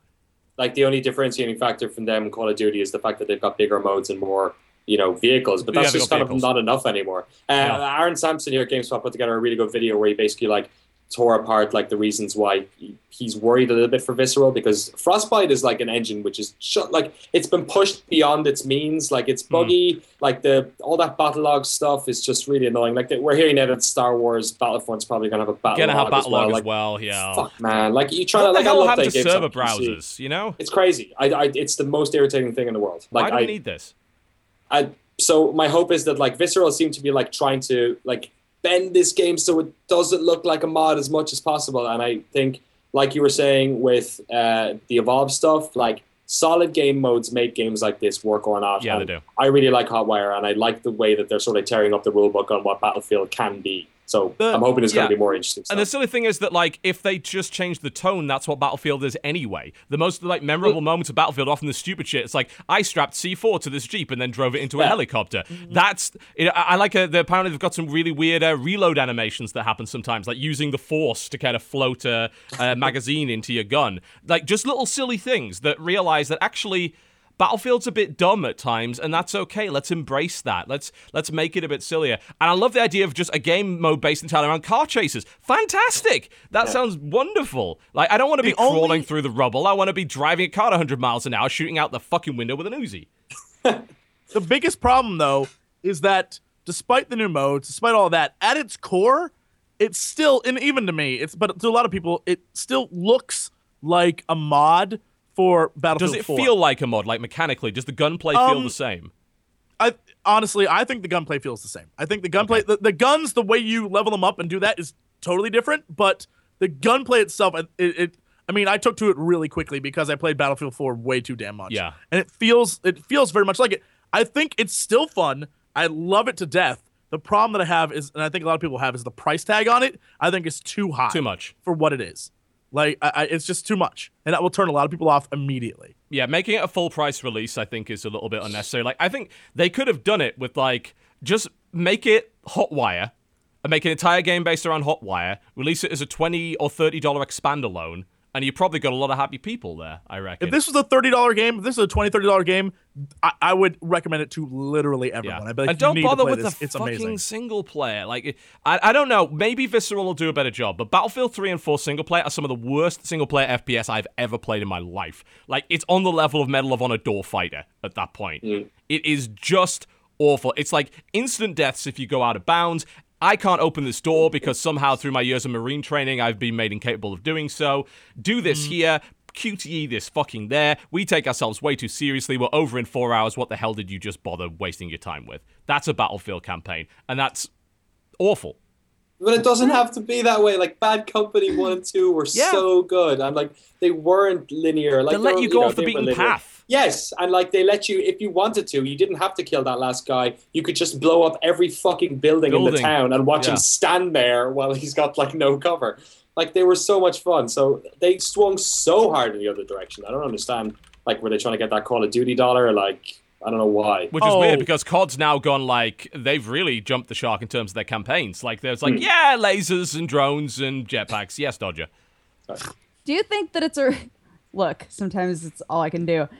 Do you think that it's a reflection on us or a reflection on them that a lot of these shooter games that have been serious for a long time only seem to to find innovation in kind of going in a silly direction? I, I think that I think there's a degree of art aping the player in the sense that like how do people play these games, especially in the multiplayer. And I think Right. with, with Battlefield in particular, what you saw with Battlefield 4 is they it wasn't in the game per se, it was in the marketing. They did a bunch of like but this is kind of this is the bat this is Battlefield kind of ads that were all ah I drove a boat into this helicopter or I'm on a jet ski and I'm gunning a bunch of dudes down and then, you know, engaged a tank with a rocket launcher. I jumped out of a plane, shot another plane, jumped back into my plane as it was falling down. And they didn't they did ads around that, but they didn't shift the tone of the game. Whereas I think with Battlefield uh, Hardline, they're like, okay, what if we shift the tone of the game towards how people are actually playing it? And we stop pretending this is a serious milsim because it fucking isn't. If you want to play a milsim, you go play ArmA. You don't play Battlefield. No, it's Babby's first milsim, if anything.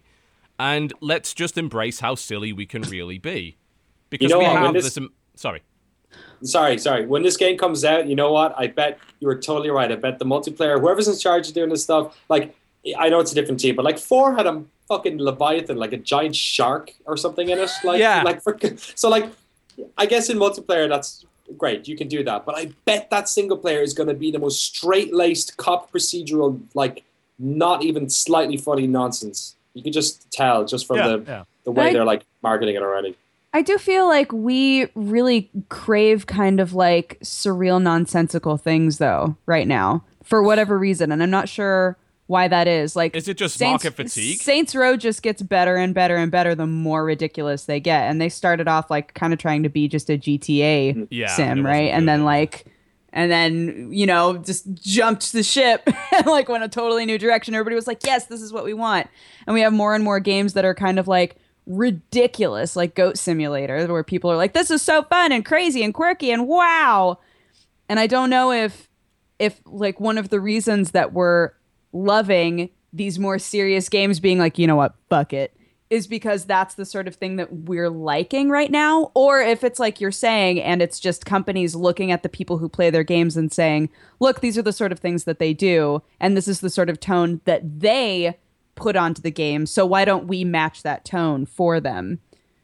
I think we're is a complicated, uh, like like Like like us. we all, right? Yeah, yeah, no, but I'm saying say, like like, like not a word. it's it's it's a it's a it's a very uh relative term because when you think about it, there's you know certain console gamers who like it, and uh, like there's all sorts of different levels of player, and I think that a vast majority of players like the serious tone of those games because it like makes it them. yeah, and I think it's because of them plus seeing how much money's made off of them, like Call of Duty, for example, all the money that game makes. Others like Battlefield were like, well, we let's jump on that. People want that, and I think uh, us here uh, like the backlash that occurred because of it, where it's like, well, we're gonna give you some crazy stuff because all those people did serious stuff. We're gonna do crazy. I don't think crazy is gonna be the new norm. I think every once in a while they'll swing back to like we have to do serious stuff again, and then we'll get that crazy game every once in a while, and that's what'll keep things sort of like balanced. But you can, you you're definitely right. You can see that everyone's gone super serious. They even did it with like Grand Theft Auto, right? Where four was just like, Too serious.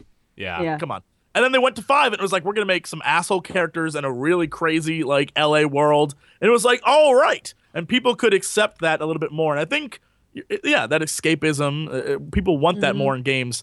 And I think a game that is cops and robbers, they had to do a little escapism kind of because the fact that the game, you know, with things like Ferguson and stuff, the fact that the game was immediately like, you know, the cops run in with guns blazing. Mm. And, Oh, God. and even the even the joke that big we did when we response to that as well. Like uh, the media Yeah. in general, and just and gamers as well. I don't think it was totally unjustified. It's like, is this really what you want to be doing right now? Like, really? You could you could not. How about you Right. don't? like the joke Crendor and I made when we were streaming it is every time we'd go do the bank heist mode, we'd run in as a cop and we'd like we'd always start off like it's my last day on the job, goddamn criminals. And we'd run in and as we're shooting guys dead, we'd be like, You're under arrest. And we just like that's that's what it is. We arrested you with bullets to the face. Right. Yeah. They're not No, no, moving, like, so they're not there's, resisting. there's zero like attempt to arrest anyone. However, the cool thing is you can if you want to. Even though it's not required, you can get tasers. You can knock guys out instead of mm. killing. Like you see, that's interesting. arrest Like. I want to see another That's SWAT game. You know, Yes! SWAT three and four did that. that that was that was a police game done properly because it, it didn't reward you for gunning everybody down. You know, you've got to take you've got to take the high road. That's what makes it interesting. Anyone can gun a fool down. It takes a little bit more work to you know, sneak a camera under the door and knock them out with like a beanbag shotgun and cuff them to a railing. That takes some work, and that's what makes that game interesting. And if I wanted to see and it's not going to. But if I wanted to see anything out of the single player, it would be something like that. At least some missions where you're forced to go non-lethal.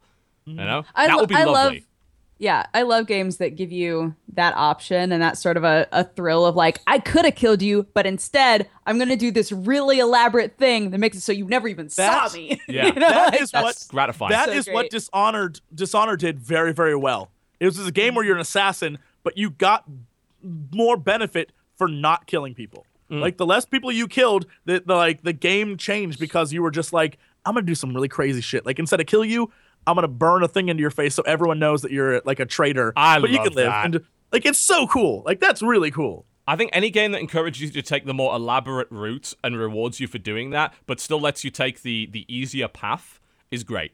And that's actually what Dishonored was in a nutshell. You know, if you took the easy path of just murdering fools, the game p- kind of punished you for it.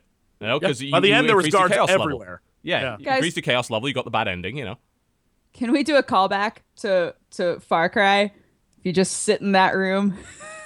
Oh, oh, Yes. oh, Far, the Far Cry Yeah. 4 Oh, yeah. secret ending. No Yeah, spoilers, but if you just like Yeah, it's great. that I was the smartest thing that game did. stuff like that, it's just like I love that. Yeah. beautiful. I'm hoping Hardline's gonna. I remember seeing a, a, a demo around E3. They had a single player demo. I think it's like out there. I don't think it was a behind closed doors thing with the hmm. single player where like they're showing you, you know, you can take route A, route B, and some of it looked pretty superficial and it wouldn't make a difference. But I do remember there being a thing where if you like detain people, it, it, you got some sort of benefit from it. Now, hmm. how you know you how often they're going to do that during the game is up for whatever. Like they often try and like do these guided demos to try and ward, you know, press off from from thinking that it's You going to can't. you You know, can't showing. trust, after Aliens, you can't trust it oh, anymore. Oh God, yeah, that was yeah. That, uh, it happens more often than you, you'd like to think as well. that so you always slice. take Oh, this. yeah. Oh, further, yeah, take all that stuff with a pinch of salt. So I, I totally hope so. What I hope more than anything else is that whatever Ken Levine's doing, he somehow got the rights to SWAT and make it SWAT five. Because God damn it, that game is fantastic. That'd be amazing. I love it. Cable ties, just a bag full of cable ties. You can just go. Yep, equip 50 cable together. ties and just go Yeah. For it. Are you been playing anything else this week or during your sick time? Yes, uh, uh, GameSpot's PC Game of the Year from 1998, Grim Fandango. Oh, That's a great game. That is a great game. Uh, I want to. I want to watch a stream of somebody played this game who's never played it before. They won't get anywhere. I, can I've never guarantee it. played it. Oh, you should do it then. Yeah, uh, Dodger's never been doing played it. streams this Oh, week of things that are Anything of it. frustrating. Grim Fandango counts at times. No, oh Dodger. Games nowadays, hold your hand. This is from like the old school levels of like Myst, where it was like, you want to figure shit out, enjoy, figure shit out. I loved like, Myst. I oh my god, it's next level. Like, I would watch that. I would. I, look, I don't Oh, yeah. watch your garbage, but that'd be the first thing I watch. I understand. Yeah, it's. Uh, I, I'm completing these levels not through like looking at all the objects and what I have in my inventory. I'm completing it because like I'm, I'm like going back to like my 20 year old brain or something. Going, what was like? I'm literally was trying to remember what the fucking weird thing that I did years ago when I tried to complete it because it's so nonsensical. Because at least Monkey Island is like, grounded in like pirate reality, which you kind of have an idea of like the tropes that are in this. But this is like, what is it? Dia de las Muertes? Is that? Yes. I don't Yes, something speak like that. Spanish. Day of the Dead, Um, man. Day to Yeah. Dead and like film noir, and it's just it's so obscure. Like some of the stuff you have to do, like get a cat made out of a balloon and then put it on the roof with like breadcrumbs, and then it's like not, none of it makes. I remember like going into like the Forest of the Dead or whatever it's called, and doing that thing where you have to pick up the sign and put it down and see where it points. I think it took me like two weeks when I tried to do it back in like '98, and Right. so so like going back now is just like this education in using game facts again Yeah. because I'm just like like this all the time going oh yeah that's I don't know how the fuck I was supposed to think of that but okay sure I'll do that. I think I think Grim Fandango is one of the biggest examples of things I've always complained about, which uh, which just kind of kills my ability to play point and clicks. Which is, in order to solve a lot of the old school point and clicks, things like Discworld, which was just ridiculous in the same way, is you've got to be exactly inside the mind of the point and click creator, and if you're not on Right. his same logic wavelength, which you never will be because his logic wavelength is fucking insane, that you just will not figure it out without help. And it got to the point with Discworld where I just like I went to GameFAQs. I'm just like I want to see Yeah. the rest of this game. I'm not going to be fucking stuck here. And it's like, oh, it's that, right? Well, if I think back in the mind of a crazy person, then maybe just maybe I could possibly understand what the hell you're talking about. But yeah, uh, point and clicks fall into that. It's a bit, it's a big problem with old school ones, really. did you play the uh, HD re-releases of Monkey Island at all any of you Uh, I did not because I'm terrible at that genre. So they had this uh, like tip system which was kind of like a three point you know you hit it once and it goes hey maybe look at that thing in your inventory and then like tip two is maybe you should talk to this guy and then tip, tip three is give the fucking guy behind the bar that thing and then you're done so like, that was really helpful in Monkey, but they didn't do anything like that in Grim, and I think that's a bit disappointing. Like they put stuff in, like the developer commentary is really good if you've already played the game, I think. But like I think that game more than a lot of other uh, point and clicks really could have used the tip system that they Oh, put yes. those I- I could not agree so, more. So screwed.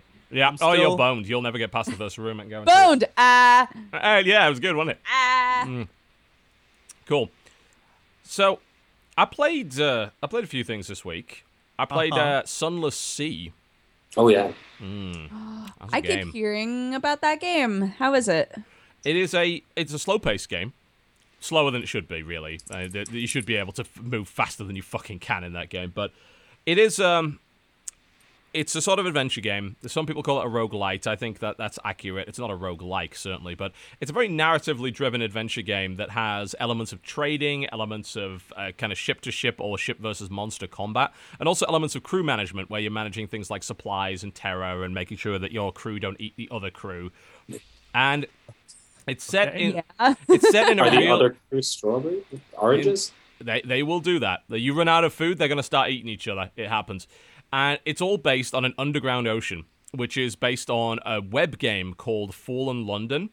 And all of the lore and the stories are taken from that. And as a result, it is one of the most interesting games in terms of background lore that I've ever played because it's so well fleshed out. This game, uh, Fallen London ran for years, so they had tons of lore and stories, and then they put it into a an actual real game, and suddenly you're exploring this strange world where every island has its own story and it's all very strange and odd. You're in Fallen London, meeting curious characters. You get rats to come in, an engineering corp of rats to repair your ship. Like uh, we had um we had the rats.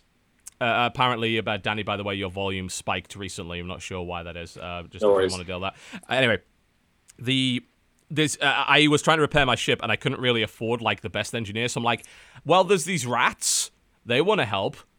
So I'm like, okay, I'm gonna let the rats help. The problem is during their repairs, they repaired the ship. But a minor faction war broke out between two different groups of rats, and a gunfight ensued. And accidentally, one of my crew members was shot in the eye and killed No. that's just one of the like thousands of fucking things that can happen in that because they wrote a bunch of different scenarios and they're all based in the lore of this game where yes rats are creatures that talk to you and there are a bunch of different weird races and everyone's permanently underground but you can go you can go to the surface and visit the sunlight and there's this kind of Cthulhu mythos going on that the further you go into the sunless sea the more weird it gets and the story, the writing, the vocabulary on display in Sunless Sea is peerless. It really is. If you don't like reading, you're going to hate it. But if you love reading and you're okay with a kind of slower paced, more FTL esque experience, mm, it is sublime. It is really, really good. What's Love the moment to moment gameplay in it? Uh, like, what are you doing? I, I've seen it's like kind of top top down. Yeah. Yeah, so I'll put it on the screen right now. So what you've got is you have a, a really crappy steamship. And you start off in Fallen London, and you get a usually you get a quest uh, from like the Admiralty or whatever, and you go off and start exploring the map. Now the the west side of the map is all pre-generated, so it's the same every time. But the further you go out, it starts to randomly generate stuff. So the further you go out, it gets a bit weird because you don't know where everything's going to be. And you'll sail from island to island. You'll sometimes encounter ships or monsters that you can fight, and then you'll dock at ports, and then you take part in kind of a choose your own adventure thing at the port. Like you can go and do different challenges that are based on your stats. So like you can go and try and solve a riddle if you happen to have the smarts to do it, and you might get a reward for that. You can go exploring and try and find supplies. You can buy stuff to trade at other places. You can complete quests. You can hand things in. You can gather information for the Admiralty at London. And there's all sorts of different things you can do. And every island has a bunch of different things on it. And they all give you different stuff. They'll all maybe unlock a quest or it's a place to hand something in. And that's pretty much what the moment to moment gameplay is. It is slow paced, and the combat system is the worst part of the game because it's just really not very good. But the actual exploration and reading what's happening, and the fact that they have all these different things that can happen. Like, I've done the same quest four times and got four different results. Like, it involved uh, taking this um, undead passenger to an island that's basically like an island of undead. One time I took him, he got out and dissolved immediately. Another time, he woke up in the middle of the voyage because he was bored and started rampaging around the ship. There's, uh, you know, it's really interesting. Like, I, I constantly want to find out what happens next in that game because it's just a weird story where literally anything can happen to you. So, are you presumably you're actually doing a lot of the same missions over and over again? If it's You a can do roguelike? it. Yes, yeah. I mean, you, the, the stuff that you'll pick up from Fallen London to start with will be there. But every time you go back to Fallen London, there's different things that can happen to you. So you'll unlock different things, and you won't necessarily unlock the same thing every time. And even if you do, the quest might have a different result to what it had last time. And apparently, it constantly downloads new stories. You, there's a button in the game that says download new stories, and apparently they add content and different results to things as they go. Cool. Hmm. Wait, so is it like it's like FTL but your ship? kind Kinda? of like FTL is like you you click on a thing, you travel there, there's an encounter. This is actually has an overworld, and that's kind Okay. of that's also actually the weakest part of the game, I think, because it's kind of fun because you're managing supplies. Like, do I have enough fuel to get home? Am I going to be stranded and have to pray to the sea gods and sacrifice half my crew to hopefully create fuel? Do I have to burn all my supplies in the engine to get home and everyone starves and eats each other? That's pretty fun. But a lot of the travel is downtime because you travel quite slow on your starting ship from place to place, and there's not really a lot going on. There'll sometimes be an event, but most of the time it's just like, well, I'm sailing.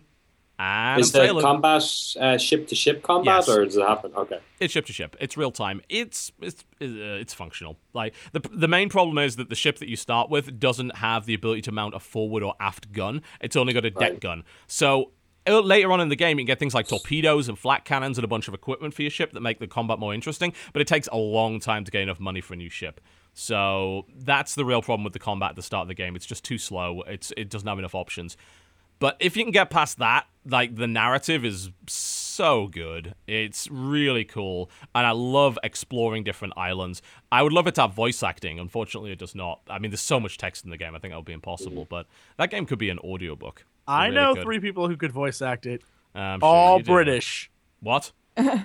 Oh, All. British. I, I have a feeling I'm being press ganged. All here. right. I'm ready. Look at this. This I'm ready to be in this game. This CB Oh, scary it is. I, hope there's believe no I sharks see here. somebody out there. Oh, let me grab my telescope. It's me. Telescope. It's me, the captain. I went out fishing. I did. God, I hate you two so much. You have no See? idea. No, that's part of the game. Then you eat us. Do an Irish one. Go on. Oh, Hoity Prince toity Arvas. toity. What you Hoity doing, toity boy? Go on to Oh, get fish. I will. Oh, the head, hide, ho. It's like I'm back in the old country. You are Right. racist. yeah, so that's Sunless Sea. So I played a bit of that. Dodger, I need to hear about Criminal Girls. We talked about this last week. We had no Okay. idea what it was. Dodger bought it. We I not only bought Criminal Girls, I finally bought Monster Monpiece as well. Oh, I God. both this week. the Vita has become the both. premium system for Japanese erotic like shit. porn games. I know. Yeah. and I can't even like. I would have to send this in and get it modded to be able to even make videos of it, which makes me so sad. Show on the like, webcam. There's, there's so much. There's so much bullshit in here. But okay, so, So what is the game? What do you do in Criminal Girls exactly? Criminal Girls. Okay, I'm gonna be honest with you guys. I think Criminal Girls is like a waste of time. Okay. like a super waste of time because this is obviously a game where they were like, we want to make a game where you spank girls. How do we What? create a conceit? How do we create a framework to make it so you have to see hot girls bending over and you spank them with the touch screen? How do we do that? Their And then they arses are tried to and then they, they try to create like a story, right? So the story is real dumb. The story is you're in hell. You're a guard in hell.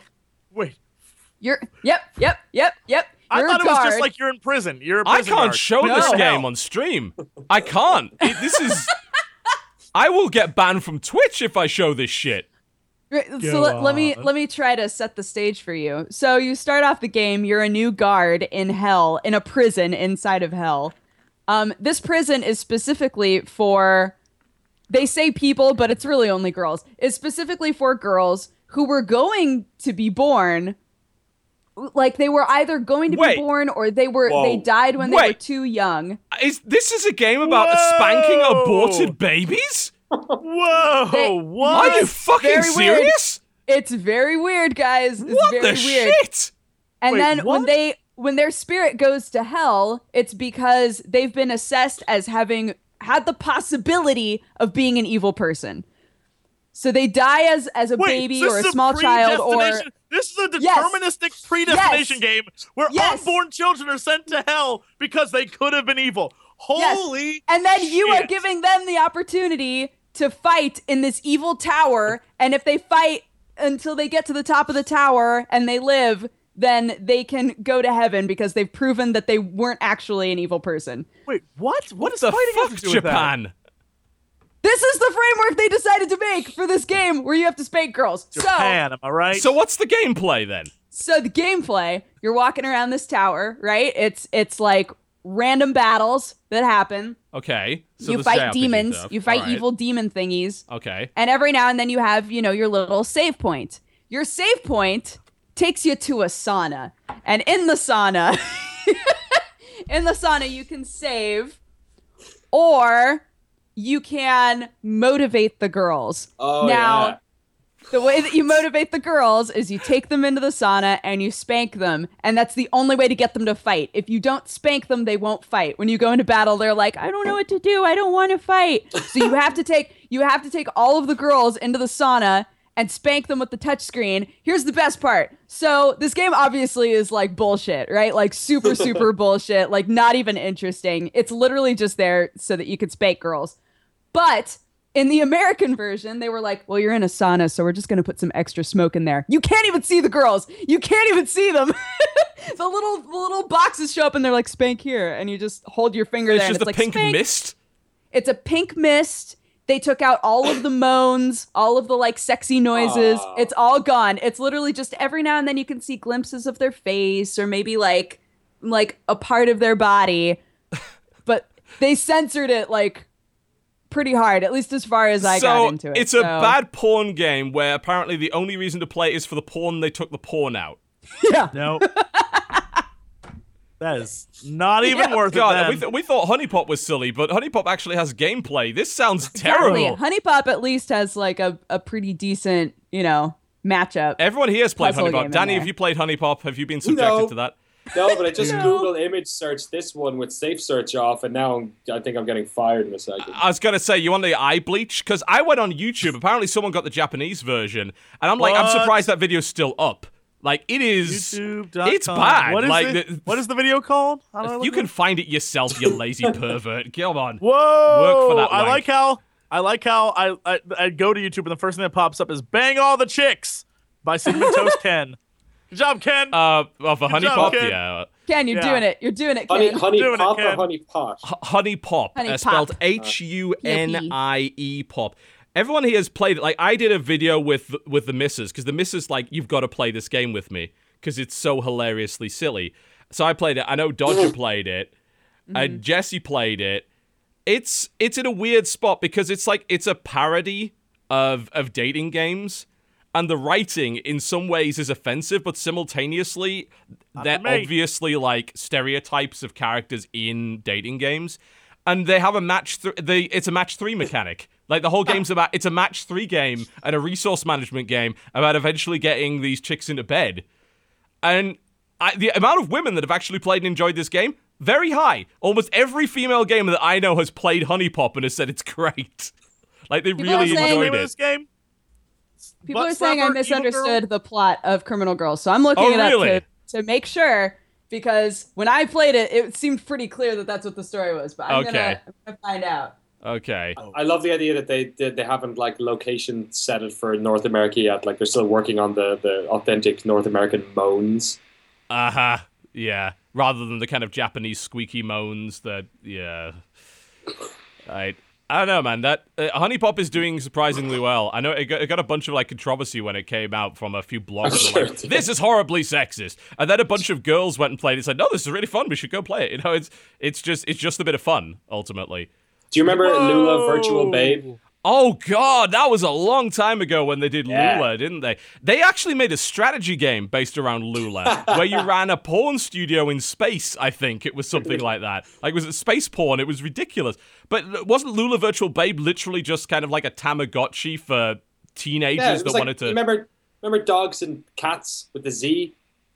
Like Yes, pets, yes. pets. Yeah, it was that, but boobs. chicken. with a Z. Yeah, but boobs. Yeah. And there's always like one dusty old, you know, those old PC boxes, like the big Yeah. ones. There was always like one stuck up in the corner of the game store, just covered in dust, and nobody's Nobody invested in Lula it. in a while. Yeah. Oh my god, that yeah, I, I remember that. That was that wasn't even a game at that point. It was literally just this is a virtual woman you get to screw. It was just Yeah, we thought Leisure. Suit Larry was bad. Like, Leisure Suit. I, I you know I've never seen like why some people object to that game. It's obviously silly, and frankly, it makes more of a mockery of the main character than it does of Yeah, the oh, yeah, actual so- women yeah. itself. You know, it's it's a, this guy is a desperate loser, and it it constantly rubs that in your face. Uh, so but I've I love the Japanese aspect. Of, like games like, have you guys played Conception? I've heard of it. It was Concep- I think the full name is Conception. Please give birth to my child. yes, it's, a, it's an. RPG, isn't it? Yeah, it's like a fully formed RPG, but they've just sort of. I don't. I forget what the story is. It's something about again babies surprise. that were like unborn, or you're trying to get you're like fighting people so you can have babies with them or something. But I love how they just made this like actual video game and then went, you know what, we're gonna make a real fucked up story. Like whoever's doing that, they should be the ones working on Battlefield because they probably make way better single player campaigns. Okay, so in in Criminal Girls, for sure, they're like they might not have been as young as I thought, but they're Okay. they're young girls who were delinquents that died and then went to prison, hell prison, and are trying to Can are we- trying to redeem themselves. But you have That to discipline them because they're so they're so delinquent. But can we So- talk about the so youngness of these girls? For, so I went and go look, look looked up this game. Uh, it's they the typical anime young. thing that creeps me the hell out that They I can't they like- deal with. super loli. This is a super Oh, loli God, game. If I anybody's that into that, so but like it's that puts me off a lot I'm of out. anime. Actually, out. like I, I There's, like- almost um, bailed on Sword Art Online because they did a fan servicey moment with a kid that was clearly like not of age. I'm like, no, I can't. That is no. yeah. i think there's one there's one girl in this game that's like I saw her. supposed to be a bit older and has like bigger boobs and whatever else, but everybody else just looks, Looks like, like, they're like maybe ten, It's maybe eleven. God Yeah, Damn, that is it's the not cool. no.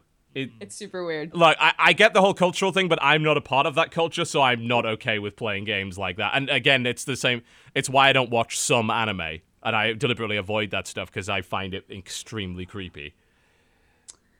Oh my. So yeah, that's Criminal Girls, and then Uh, yes. on on the flip side, I played Monster Monpiece. this is an actual good game, though, isn't it? Right? It actually is like super fun. I have yet to jack off my Vita. So this is like the opposite. this this is like the opposite of this game where they were like, we want to just make a game about spanking. Let's let's figure it out. With Monster Monpiece, they were like, we want to make like a card battle game. And look, we'll Can throw I in some sexy feet stuff. this? is probably going to be bad too. But I have I have yet to like have to jack off one of these girls and upgrade them. Like none of that Nope, has happened yet at all. like the first couple of hours of the game are entirely like The first here's how the battle system yeah here's how the Love it, battle love system it. works here's all of the cards here's you know how you play this game and Dodge they, is they make dedicated it to this stuff. yeah they Very. make it like way more about here's here's the strategies here's the battle tactics here's like what things will give you you know upgrades and like advantages and things and it's actually super super fun but i i'm i'm gonna be honest i can't wait until it's gonna be like now it's time to upgrade your cards. And i'm gonna be like bring it on! It's gonna be amazing. But yeah so it's like it's like to me Monster Monpiece if you were gonna buy one of these two games i would say Monster Monpiece is actually like very well animated. Um it's fully voice acted. It's actually really fun uh and like a little bit difficult at times. Whereas criminal girls is not. It's No. just like i didn't think it was worth your time at all like not even even the battles are so uninteresting it's incredible so Yeah, you need Yeah. to make a video on that somehow. Uh, you got to get a Vita capture, which is hard as shit I to set can't. up. It's so hard. I looked it up all weekend. I was like, I need to figure out. Ah! Well, because you can't do it with the, t- the with the PlayStation TV, can you? Because it's all touchscreen, so that doesn't work. It's all work. touchscreen, and you can't do touchscreen stuff on the Vita. Yeah. Ugh. So I don't I just went and know, looked it up. guys. I just went and looked it up, and Monster Monpiece, the first 45 minutes of the game are literally just talking to people. Holy shit.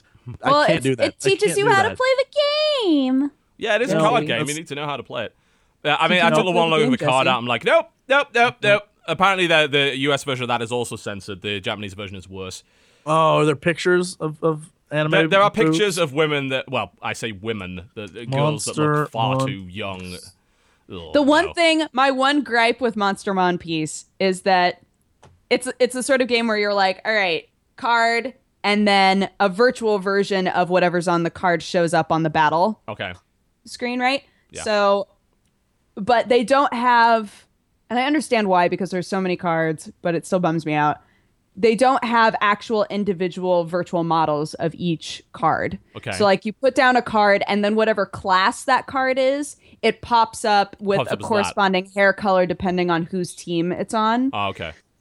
So it's like Bit lazy. you don't get to, you don't get to yeah you don't get to have you know a battle arena with like all of these super cool looking ladies like beating the shit out of each other. Instead, it's like okay, I've got you know a couple of archers, I've got a couple of people with swords, and I've got my buffers and my healers, and mm. you know everybody is specific to their class rather than what their You know, actual we- I've, I've got a specific question for you, Dodger. Like, because you know, the more I learn about these games, and the Yes. more uh, I, I find the the surprising idea that apparently these games are actually quite popular with women more so than you would think.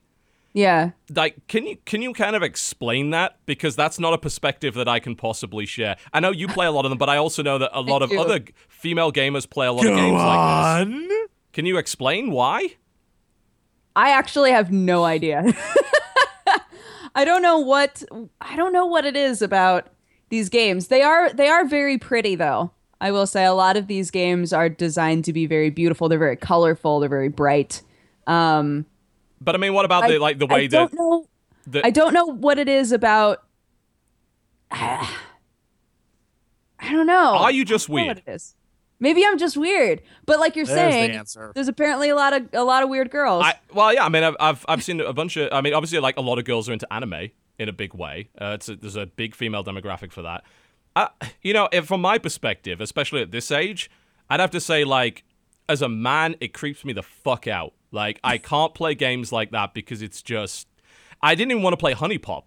I really Yeah. didn't. But Jenna was like, "Oh no, play it!" And Jenna like beat it, and yeah, and uh, like all the uh, uh, female gamers that I've talked to that played it have beaten it as well.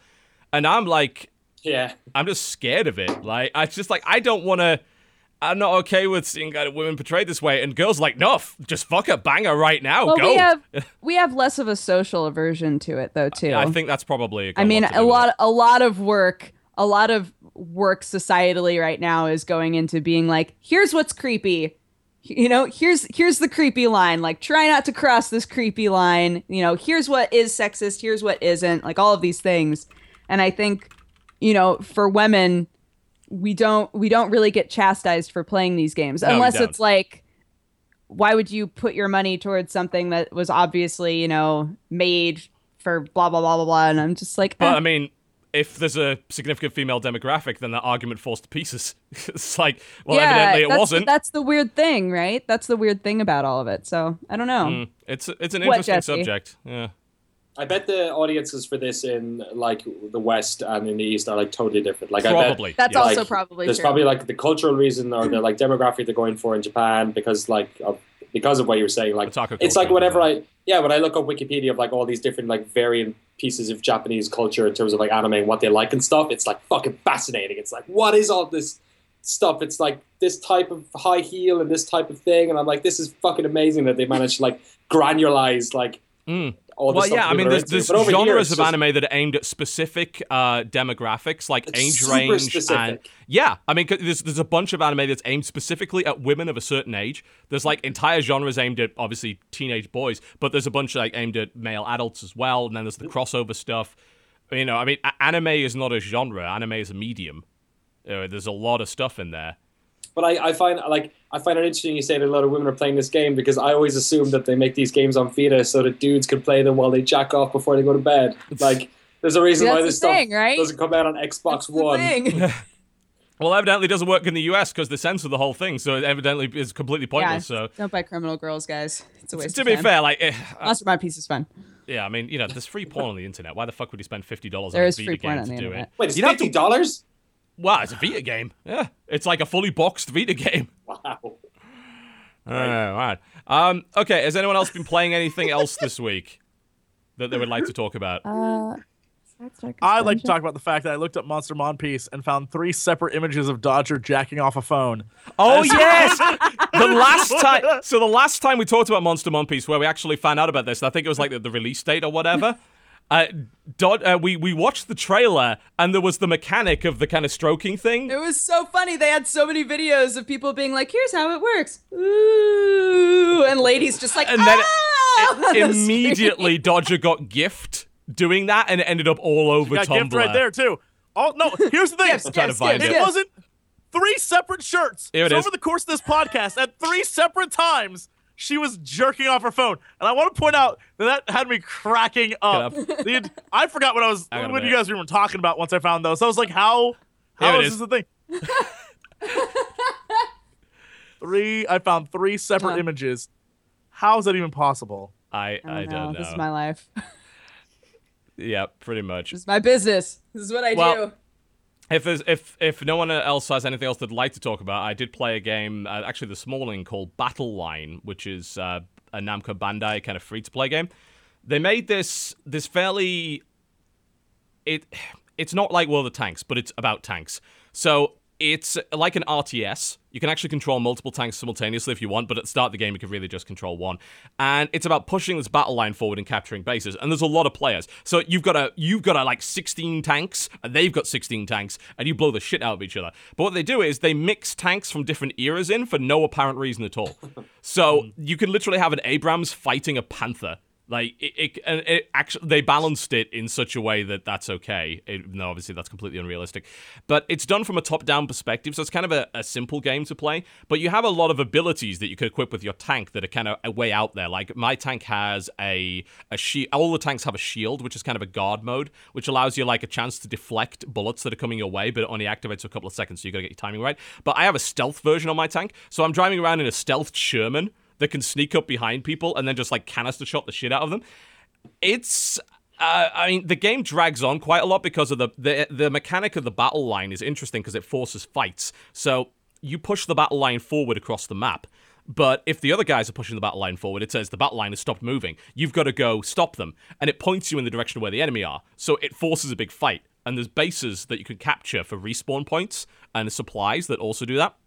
And you can equip a bunch of uh, different cooldown based abilities on your thing. Like, I've got corrosive shells, which have like a poison dot. I've got nitros for my tank and stuff like that. And it's actually pretty fun. Like, I don't know how pay to win it is per se. Like, I, I put I put a little bit of virtual currency in there to buy the Allied pack, which was like six bucks, which gave me a Sherman and a Crusader, which are like, uh, I think it's a, a British tank and obviously the Sherman tank, everyone knows.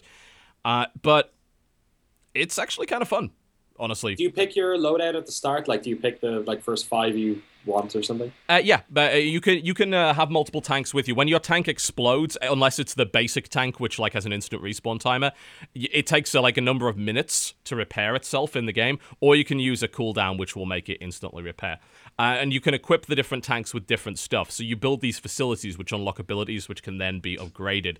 And you can also buy a bunch of uh, consumables which are really cheap. They use in-game currency. You can buy them like 300 packs, like repairs that you equip on your 5, 6, 7, and 8. So you've got 8 abilities total, plus your ability to fire your cannon, which is... Um, I mean, with the cannon, you you put your mouse over the enemy, you wait. You can fire immediately, but you can wait to get like an aimed critical shot and it's it, it, doesn't require any real like aiming skill, but it's all about like maneuvering around the terrain and uh, and using uh, using your range advantage whenever possible.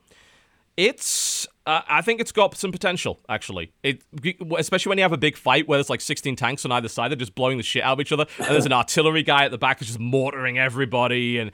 It's pretty fun, actually. And mixing these tanks together in an absurd fucking scenario that would never happen is kind of compelling. I can't wait it, for the. They're bringing out a fucking multiple launch rocket system, the MLRS. You know, the big American rocket launcher that's like a modern system. They're putting that in the game. So you're going to have Sherman tanks versus multiple rocket launch systems and fucking bullshit like that. And it's got butt rock music in the background as it's going along and a terrible voice. It's like, our tank is nearly destroyed. It's it's so cheesy and stupid. I love it. Uh, How long do the games last? Is it like it's it's all this, about micro? Is it? Uh, yeah, this is the big problem with it. Like I pl- was in a game that lasted like thirty minutes. It drug on way too long. They eventually have sudden death, where if you die, that's it. But it, t- I think they need to streamline the speed of the games because yeah, it's a very much a, a tug of war uh, with the battle line, so it can drag on for a while. Honestly, that's the thing I think they need to resolve. But outside of that, it's actually kind of fun. And I love the idea that when you get enough crew, you can control multiple tanks at once if you want, or you can get one big tank that takes a lot of crew. So you can micro like multiple tanks and do cool shit like that. It's kind of like an RTS. So yeah, it actually has some potential. The I think it's in open beta right now. You can just download it from their website. It's called Battle Line. It's by Namco Bandai. So it's kind of worth having a look at. It's a bit of fun. All right, let's take a break. And then when we come back, we can talk about news. We can talk about and speculate news. about Bethesda for like an hour, because that's a thing. Yeah. You're watching the Co-Optional Podcast, ladies and gentlemen. Don't go anywhere. We're going to play some ads and some great music. And if you want to go to the toilet, now will be the time. Go play some uh, Evolve Hunters while you're on the bog. That's what oh, it's yeah. for. I there downloaded that. That's my recommendation. All right, we'll be right back. Ladies and gentlemen, welcome back to the co-optional podcast. For the final about 50 minutes of the show, we're going to have to... Dan's going to have to leave just slightly early because he's got, I believe, he's got another podcast to do, Danny. Yes, apologies for uh, for having to pop out, but our busy. weekly live show, The Lobby, is on at 2 o'clock mm. Pacific, so I got to go talk about video games with a bunch of other people just yeah, They're not as cool as us, but, you know. you, you, I, think we, I think we all knew yeah. that. We all knew that. Like, we just right. didn't want to say it. Yeah. yeah. I did. I just feel like putting a cat amongst the pigeons. yeah, exactly. Let's heard the amazing sounds of Ben Prunty's soundtrack to Gravity Ghost, by the way. Hmm. You know, I heard uh, Sorry, I'm eating gold bears. It's delicious. Mm. Okay. Mm. Right. I heard a really sad Mm-hmm. thing over the last couple of days. So, um, Polygon uh, did journalism, which is cool when they do that. They're actually pretty good at it when they try. And they came up with an article which was about uh, the grey market, G2A, and Kinguin, and the recent issues with Far Cry 4 really well researched article, very well written, and big props to Polygon for actually raising awareness on this issue. And this they what they pointed out about Gravity Ghost in particular was they started this article by buying a code for Gravity Ghost, and they got it got it a few dollars cheaper than what Steam had. And by the end of the article, after researching and actually talking to the developer, who is she's a wonderful woman, incidentally, extremely talented, talked to her, found out this code was a code that was given to a YouTuber for press coverage. The YouTuber sold it. No way. They sold it. Oh, that's so shitty. Oh yeah. I I was furious after hearing that. I'm like, my god, uh, we we fought for years to kind of be taken seriously on YouTube. It's taken me like four or five years, um, and my PR guy as well, Chris, who's worked his ass off to do it, to even create the Rolodex of contacts required to, for us to even get access to review code. And even then, we don't always get it at the same time as the big sites do. You know, we're often playing at a disadvantage, and that's with like the biggest PC critique channel on YouTube that is getting bigger numbers than Polygon on reviews. It's getting bigger numbers than pretty much anything. And when some wanker does pulls shit like that, especially on an indie of all people, disgusting. Like absolutely disgusting.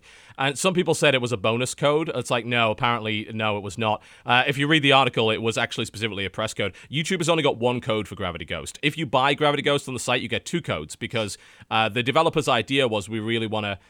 Uh, it was it was really nice thought. It was like uh, share this with someone that you you know you like or you love, you know, and uh, share the happiness of the game. You know, I was like that's that's a nice sentiment. But YouTubers like and press guy, we only got one code. So I can confirm that because I only got one code. Just disgusting behavior. Like, and uh, I mean, obviously, there, there's been a lot of problems over the last uh, year or so with people scamming codes out of developers, pretending to like be a YouTube channel or whatever. We have a lot of people that run around trying to post some of our old PR emails to try and scam codes out of people. Which is why, of course, we say only ever send codes to this one specific email address. But I just wanted to point that out because one, it's a really good article. They deserve props for it, and secondly, that it was disgusting. And whoever that person is, I hope you fail in this industry. Get Yeah, the I- fuck I- out. I feel for you guys. That's like the same thing that happens sometimes in our little world, and like there is nothing more frustrating than when you are trying to like trying desperately hard to do good work and to do it the you know the right, Right way, way. it should be done, and then people salt your earth like that. Like it is mind-numbingly annoying. I remember stories of there was a an outlet I won't say where that basically the the oh, basically the EIC or whoever wasn't in charge of like editorial voice, but was in charge of running the day-to-day operations, was taking games every month, going down to the local game store and trading them in. Fuck wit.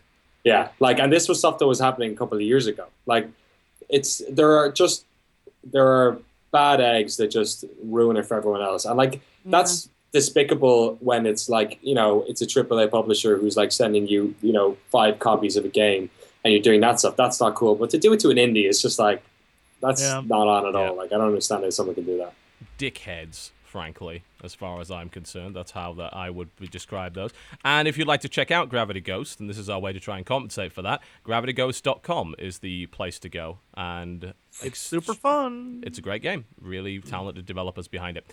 Cool. Let's get on some news. So, I think the biggest news today, as you're probably aware, is that for the first time ever, Bethesda will be running a press conference at E3. They're going to host their mm-hmm. own.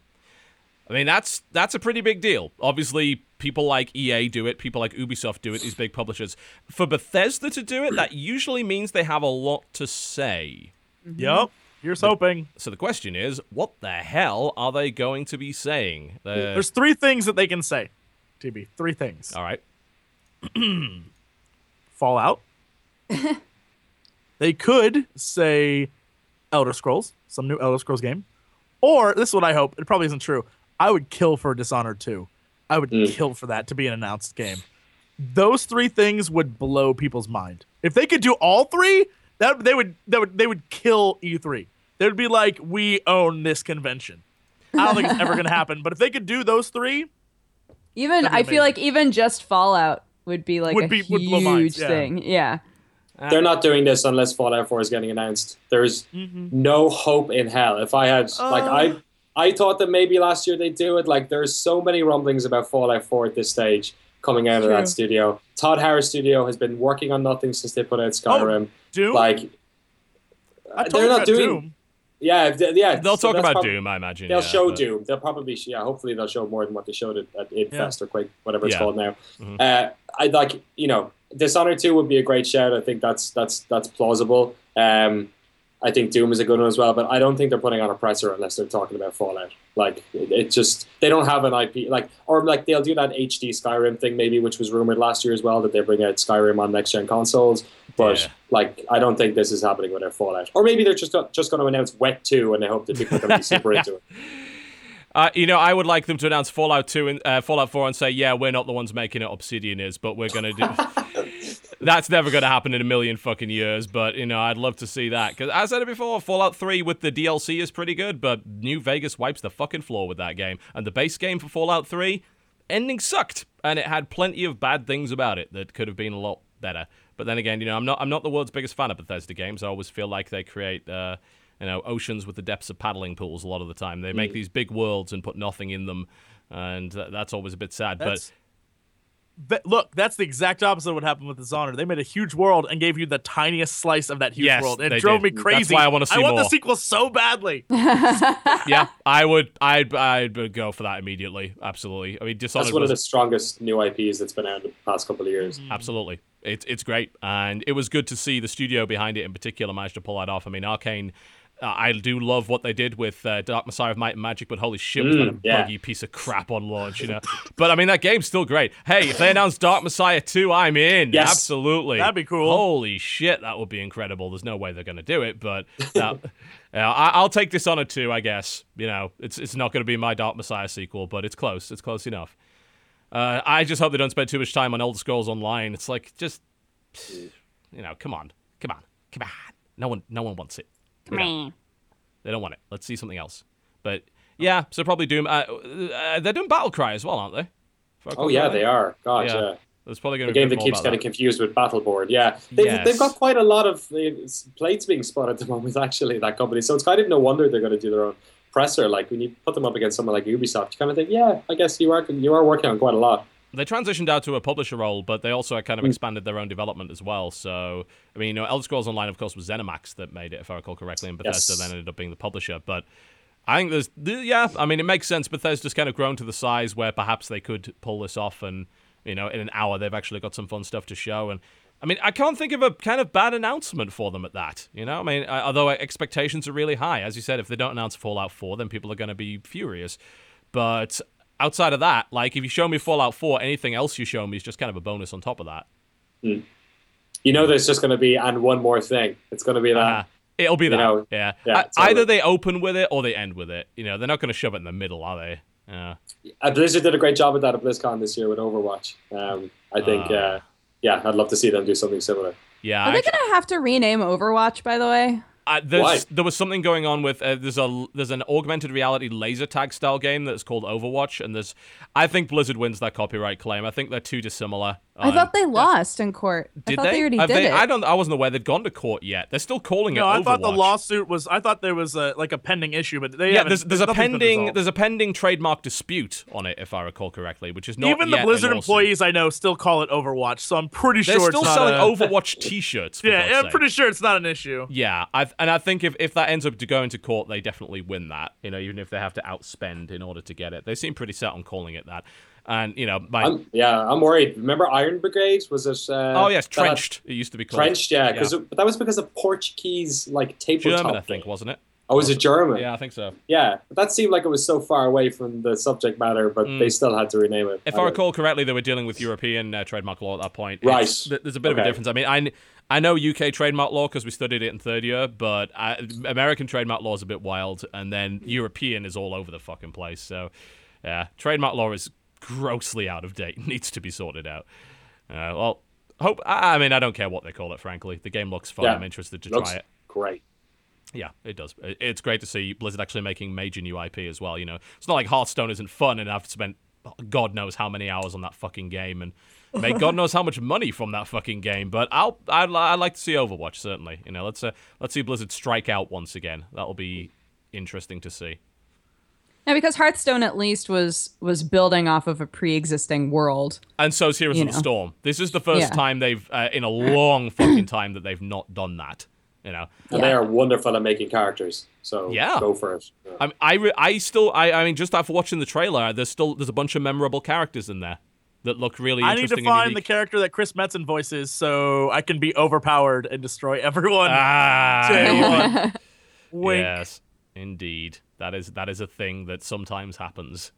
all the time. Is, is Thrall still All overpowered in. Heroes? Is Thrall still broken as hell? Uh, they just they just released a uh, patch today with along with the Lost Vikings as playable characters for Oh, for heroes. But um, they they made one change to Thrall, and it was they took away his his um whatever the strike like whatever his multi strike ability is. So basically, like he is. Thrall's balls is non-existent now. It relied on having the ability to hit guys and have cooldowns faster. So without that, Your it's a build is broken. My my super powered OP build is broken. So well, I'm you, enjoy, you enjoyed it while you had the chance. You know. I got to level ten. I got Master Skin Thrall. Perfect. Well, I'll tell you that they balance a lot quicker than they do Hearthstone. I mean, fuck, we had to deal with Undertaker for many months before they finally nerfed that shit, and we're still dealing with other stuff that I don't know. I mean, it's I think Hearthstone is reasonably balanced, you know, but you're always going to lose games just randomly, so balance kind of becomes less of an issue. But Go think, Hunter. Uh, Hunter is is pretty much nerfed now. I mean, I, you can still play it, but I mean, Undertaker was kind of a key part of that build, and now you can't really use it anymore. So, although I did watch Trump's stream yesterday, it was hilarious. He went up against this legendary deck. Uh, this was a legend rank guy, like really high ranked. He was playing a seemingly completely random hunter deck with weird fucking cards that you never see, like Cobra Shot. And Trump dies at the end to Stonetusk Boar, the 1 1 charging boar, with Bestial Wrath, a card that is never played by fucking anybody. This guy plays the boar, plays Bestial Wrath, which is like a one cost card. It's two damage extra to a, a beast and make the beast immune. Nobody uses it because it's shit Right. he died to it. he he was silent for about two minutes. He had no idea what just happened. It was beautiful. it was so beautiful. Uh, but let's not talk about Hearthstone because the chat gets really angsty when I get into that. Also, also, also, F Trump. Yes, Chat. Hashtag. F Trump. F, F Trump. All right, let's move on to a little bit of other news. We do have other news. Uh, let's. Uh, should we talk about review scores? Because Eurogamer just dropped them, and they they weren't. Yeah. Yeah. So uh, can we expect Eurogamer to be shut down by AOL anytime soon? Because that's what happened to Joystick when they did it. Oops. Ouch. Ooh. Love you, joystick guys. I supported you. Hey, well, mate, Did or sorry, uh, Eurogamer make a bunch of plays. They've just expanded their video team as well. Mm-hmm. Uh, they picked up Johnny Chiodini, who used to be on uh, uh, GameSpot UK and uh, Yeah. IFA over there as well. So they're they're they're they're making shapes over there at the moment. Yeah, I mean they're one of the only traditional sites that seems to be expanding as opposed to contracting right now, uh, which is kind of surprising. I mean they have Is they have that a sign finger- of their success, though? they have their fingers in a few pies. They own their own digital distribution platform called Get Games. Uh, that's actually owned by Eurogamer. They also run an expo as well. Yeah, so which uh, does very well for them. Uh, They've also got a bunch of like partnership deals with uh, I know Inside Xbox and a couple of other YouTube channels, which are basically part of their wider network that don't Yeah. Mm-hmm. carry the brand. Uh, so I think this is them kind of dipping towards the video stuff finally for the, the first time because their own Yeah. kind of YouTube efforts have been haven't had much resource behind them. So I think that this is the push now for them. Yeah, I mean they've got to do it. I think the only reason I ever go to Eurogamer is for the the kind of tech rundowns that they do, the big comparisons between frame rates and stuff that they show on there. Hmm. They do a pretty good job of that. Damn, I, I Digital Foundry is what they call it. Yes, Yeah, I, I mean they've some there for their fantastic writers over there, like Tom Bramwell and Wesley Yin. Like they've some fantastic writers over there, like doing great articles and so actually some decent investigative stuff as well. Like they put resource into it. Yeah, Um, it's, it's but good. yeah, this review stuff is interesting. Like, uh, it's, It wasn't- It's, yeah, hap- I it's like it's been slowly happening for like a decade now. You know, remember a hundred point review scores back in the day on PC Gamer? Yeah, Oh, some some people still do that. I mean, there's quite a few people that still do that, but they they're now what the third major site I think to publicly like get rid of it. Kotaku was the first, then Joystick, rest in peace, and now Eurogamer. And I, I mean, I like like your professional opinion first, Danny, before we hear Jesse's bullshit. Is uh, you know what what's kind of your professional opinion from a more traditional media standpoint of abandoning scores? Like what what's their what is their goal? Do you think it will hurt them in the long run? I think Eurogamer's uh, audience is different to ours. I think they do sort of rest a bit more within the sort of big enthusiast gamer. Um, Okay. Whereas we tend to bring in people who are often just looking for the number it's mainstream. Yeah, a bit more, just a, a brief sort of synopsis. So we, the problem is we cater to so many crowds that we're we're sort of we're, we're stuck between do we service the sort of mainstream folk or do we like go in the direction that sort of like them blazing the trail like for because like people who speak on forums people who speak on reddit like GAF like people who are like really interested in this sort of stuff like they know that scores are super reductive and bullshit and that ultimately you can't really tell if a game is like really good but actually kind of buggy or it's kind of a piece of junk but you know what? Fifa's always good so let's give it an 8 mm-hmm. so like they are really reductive and i never like I, I have a law about i never just look at the score of a review i'll always read it or like watch the video review but i think there is something to be said about changing like we know that like 20 point doesn't work like gamespot had that years ago with like we had like increments in the 100 point scale and then there was there was like 0.5s and now we're down to only having a 10 point scale like giant bomb like jeff was very much about having a 5 point scale because it re- gets rid of some of the like the bullshit between is that a six or a seven or a five or a six. And the problem that GameSpot has is that we really stick to our 10 point, but our 10 point is really different to the rest of the industry. Like we You tend score to use lower ours- on average, if I recall yeah, correctly. but we use the scale. We we try like a, to us like a seven or a six isn't a bad game. It's just not wonderful. So like we don't like us and IGN. If you were to put us together in terms of like how we review games, it's like almost like we're using two different scales. The problem is like people we can't change people's perception of what numbers are and if folks are like going to meta scores and they're seeing our review saying it's this and then that's that and then they're making this like number that rounds them all up nicely like we Well, can't help it you know Yeah, I I mean? mean Metacritic's the huge Yeah. problem there, isn't it? Because it's a perception issue. For for um, they have a different system, and I've explained this kind of in previous videos why I said scores were bullshit. Is they have a different system for games that they do for movies. You can be, have a lot lower Metascore for a movie and still be in the green. As but with a game, if you're in the 70s, you're in the yellow by that point. Like if you're a seven, you're in the yellow, and people are like it's junk. I think even at 75, in some cases, you you end up being in the in the yellow and uh, there, there is an expectation if this game doesn't get like average 80 or 90 metascore and it's not just an expectation from uh, from gamers it's from fucking companies you know we've heard Yeah. we've heard these stories before you know uh, was it um uh, obsidian got screwed out of a bonus because they got 84 instead of 85 uh, and this has happened multiple times. Apparently, there were some issues with Destiny as well. I'm looking at Dying Light right now. It has a 73. That's a yellow. Life Yeah. is Strange has a 76. That's a green. Now, it, it- Dying Light is not a bad game by any stretch, but a lot of people will view 73 like, and that yellow score is like, well, that's f- not fucking worth buying. Yeah, I, I wonder if it comes from like the, the, the like what, years ago when games that got low scores were broken, and that's the difference between Yeah. games and films is that you can't have a you, you know a broken CD or a broken God CD I'm old or like a, bro, a broken song or a broken film, you know. But like games very, that just sort rare. of don't really work, like be it mechanically or bugs or whatever, they tend to get lower scores. And I think- they, they, it tends, yeah, that quality sort of thing That's- exists there. That's a great point just- that's been brought up there as well, though. I wonder if like the shift away from scores has a lot to do with the fact that over the last couple of years, releases have been getting worse and worse and worse on the AAA side of things. Like for a AAA mm-hmm. game to come out and not be buggy is an achievement these days. Mm. It's very rare, and I. I genuinely feel, especially like last year, games media sites got shat on for giving good scores to Halo Master Chief Collection when the entire multiplayer was fucking busted. Oh yeah, like we Chris Waters who reviewed it over here for us was like holding off. We put up a review in progress saying, "Yo, this is real fucking broken. Like, don't buy it now. Our real review will be out once it's fixed." Yeah. Two weeks later, it wasn't fixed. Chris posted the review.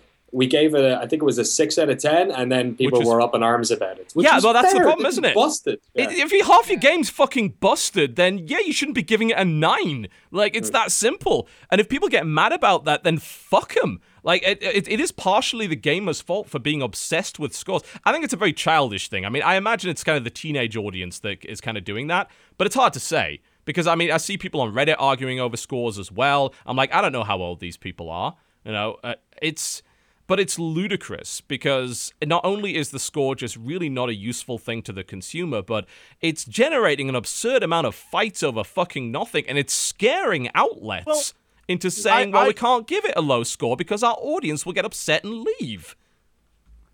I think I I would say you're wrong. I think having a score is very useful to a like. It's the same reason why uh, people love ma- uh, newspapers like USA Today because everything is very simplified, and they give you infographics and they give you all sorts of crap that people like getting information very quickly. I think a score helps that. The thing I think that needs to be fixed is, and this is what I was going to say in the beginning, the reason why people are moving away from scores, I, I at least I think, is because everyone's score, like like you were talking about, Danny, everyone e- everyone's score is based off different views and information. Like there is no set standard. This is how we score something, and until that happens, I think that that there shouldn't be like scoring is stupid, but it's useful. Like it's something that should exist, but because it's not regulated, there's no regulation of what like the levels are, and no one can get together on it. That it's that it becomes an unuseful thing. It's it's like you're taking a uh, critique is like just the most subjective thing in the world, Of course, and then yeah. you're trying to apply it to something which is uniform, and so it's always going Doesn't to work. Yeah. piss people off. And I guess the other problem that probably we struggle with is that, like here at GameSpot, like the, the, the team over here puts an enormous amount of effort into trying to make sure every review is as you know as considered as possible. Um, we put the score up there, and then people are reductive about the score, but then those are the people who weren't going to review read the review Read the anyway. review so anyway. Yeah. work like so maybe let's just put the score up let them you know it's a guide for people who are it. clever enough and yeah but like we don't want to have our comment section of our video reviews or written reviews or youtube full of people just giving out about the score but oh, then Oh, why, also why care about those people when the you know the not vocal minority or majority are probably just consuming the review and enjoying it themselves like why should we worry so much about that tiny vocal minority who are just going to be pissed off about something no matter what you do I think it depends on whether or not like you view the kind of comments section as any sort of useful thing. Uh, Angry Joe Yeah. recently did Dying Light. He gave it a six, and the the comment section is full of people writing about the score like that.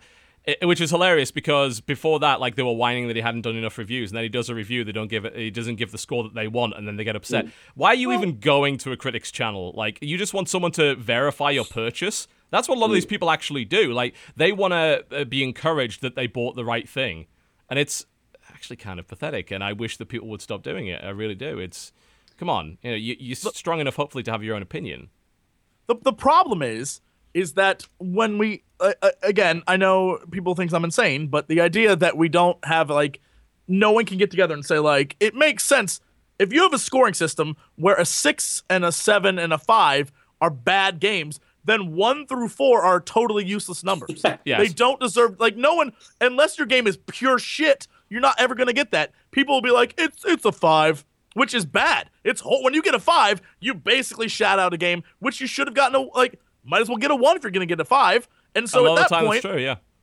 and at that we point gave we gave our fourth ever one today on GameSpot.com. What did you give it to? God. Ravens Cry. Oh, it's appa- uh, that review has been controversial. I, I mean, I know that game's a piece of shit, but a lot of that review was complaining about the use of the c word, and apparently the game is horribly sexist.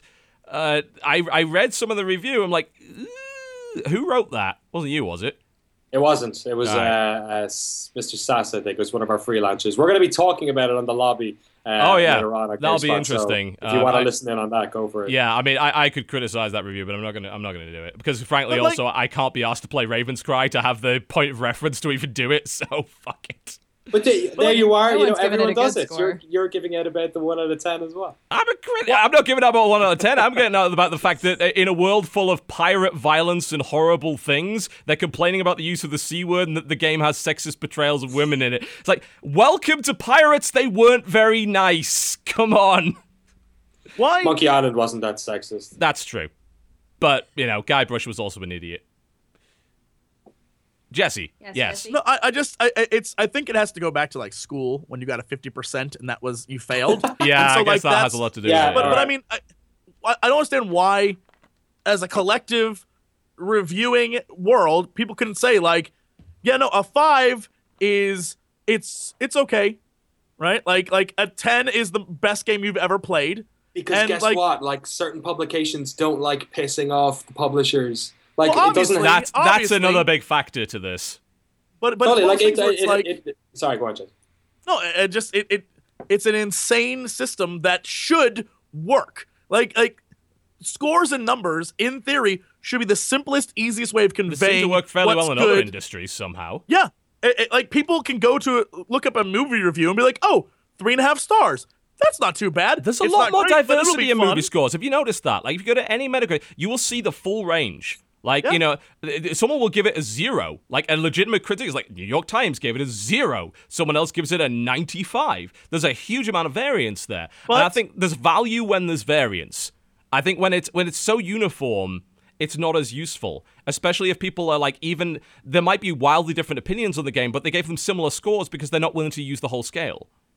Like, Rotten Tomatoes, man, that site at 60 is still fresh. Like like you can have Yeah, fresh movies that most people think are shit, but because like it, it, some people think it's good, and I, it's that Well, I mean, if sixty percent of the people like the movie, that's the majority. You know, that's pretty good. The other it's- problem it's we have with movies and, and, and stuff like that is that like ultimately games they're one they're more expensive and two they require so much more time so that I think people aren't willing to like put in the effort with Effort, something that's yeah. like a three out of five when they could be playing loads of four and fives out of fives. That's a fair point, you know. And honestly, if you're going to be a responsible consumer, if you don't have that much money, then uh, this is why I don't like scores in general. Like, if you are, uh, uh, the games are expensive. If you have a limited amount of money, why on earth would you trust a score? I mean, you want to be reading up on that thing. Uh, hell, you know, I, I make decent money and I still won't spend $15 to buy a movie. I won't do it. Just out of principle. And if I do, I go and do my research on that shit before I do it. And it's ridiculous because I can totally afford it, but uh, it's the principle of the thing. Like, it's about being an informed consumer, and scores are the antithesis of that because they boil it down to an arbitrary number that really doesn't mean anything. You know, it gives a vague idea that maybe the thing's okay. You know, it's like if there's a lot of green, okay, maybe this is worth my time. But the thing is, you can do that with a different system. That's kind of what Eurogamer did. They they've changed it to like highly recommended, recommended, and avoid, basically, like kind of like a, a just just a more descriptive system that's not based on a score. I I I kind of dig that. I'm okay with that.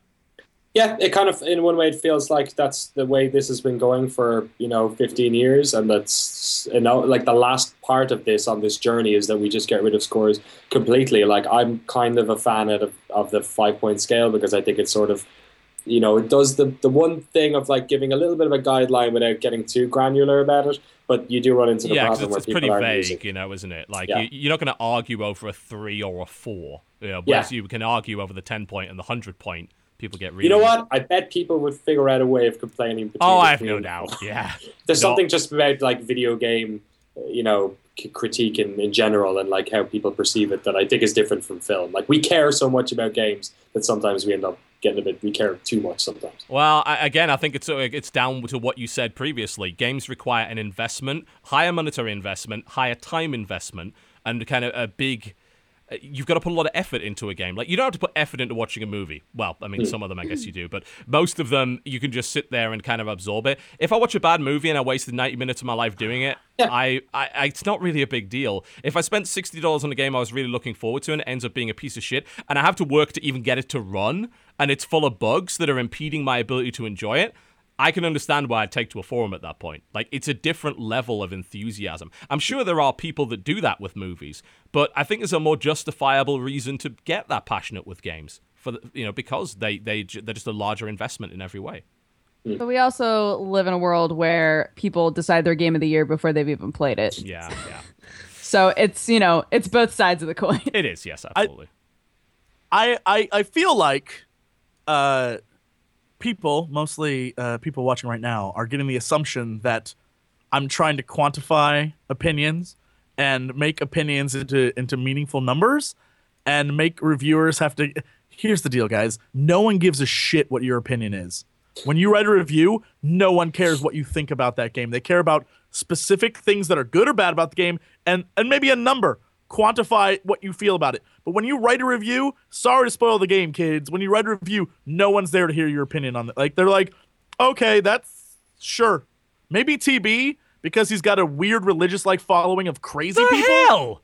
But other than that, no one gives a shit about opinions. No one. All right, I'm going to disagree No. with that point particularly because I, I think that I think that you're right when you talk about like IGN is, a, as like an entity. The weird thing about games press in general is like a lot of them obviously kind of gather together on sites so that they because practic- practically you can't review that many games on your own, you know, unless you fudge the format like I do and cheat.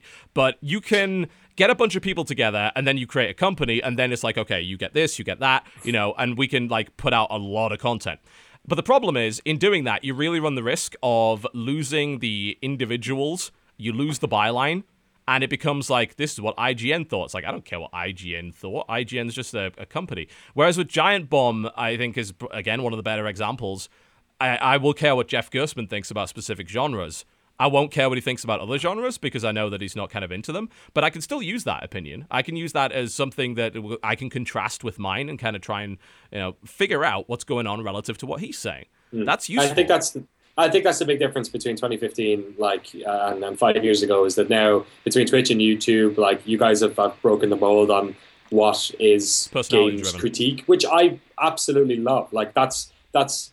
I- I didn't like the idea that the Games Press was this kind of little insular club that had access to everything a little bit early, and that like they they had because like the idea of objective reviews is only like in the past couple of years like been finally thrown out to bed, and let's never go back there again. So you'll find like on GameSpot, for instance, like people care care with Kevin VanOrd, our reviews editor. Like we, there, he will have a following on the site. Absolutely, Giant Bomb is an example of like three or four or five different uh, editors who all have a different like specific opinion, and then you guys are the perfect example of that. So I think you're right. I think like if there was one big thing to say, like scores, I think that's probably going to be something that changes over the couple of years, next couple of years. But in terms of reviews, when you consider stuff like us, like GameSpot and IGN, and, and the bigger sites, Eurogamer included, like that's the thing that changes the most is that we can't anymore hide behind this is what the New York Times thinks of this movie. Like that's not how it works anymore. They need to know who you are. Do you like that genre? How long you've been playing games? And Yeah. you know, do you hate Sony or Microsoft? Yeah, well, yeah. I mean, I mean, that's why a lot of this kind of disclosure thing has become a big deal as of late as well. Because you, if you're gonna go down the personality and byline-driven route, you've got to make sure you can trust that person. And Yeah. when the, when there's some kind of conflict or whatever, or perceived conflict, then there becomes a doubt in that respect. That can kill you. You know, I mean, that can that can really uh, on on YouTube in particular. If a big scandal is uncovered like that, then that that can really hurt your viewership a lot. Yeah. So and when I used to work that. in the, it's less over here. I think when I used to work in the UK, uh, I used to be very irritated by the behaviour of, of certain folks, especially like I don't want to like.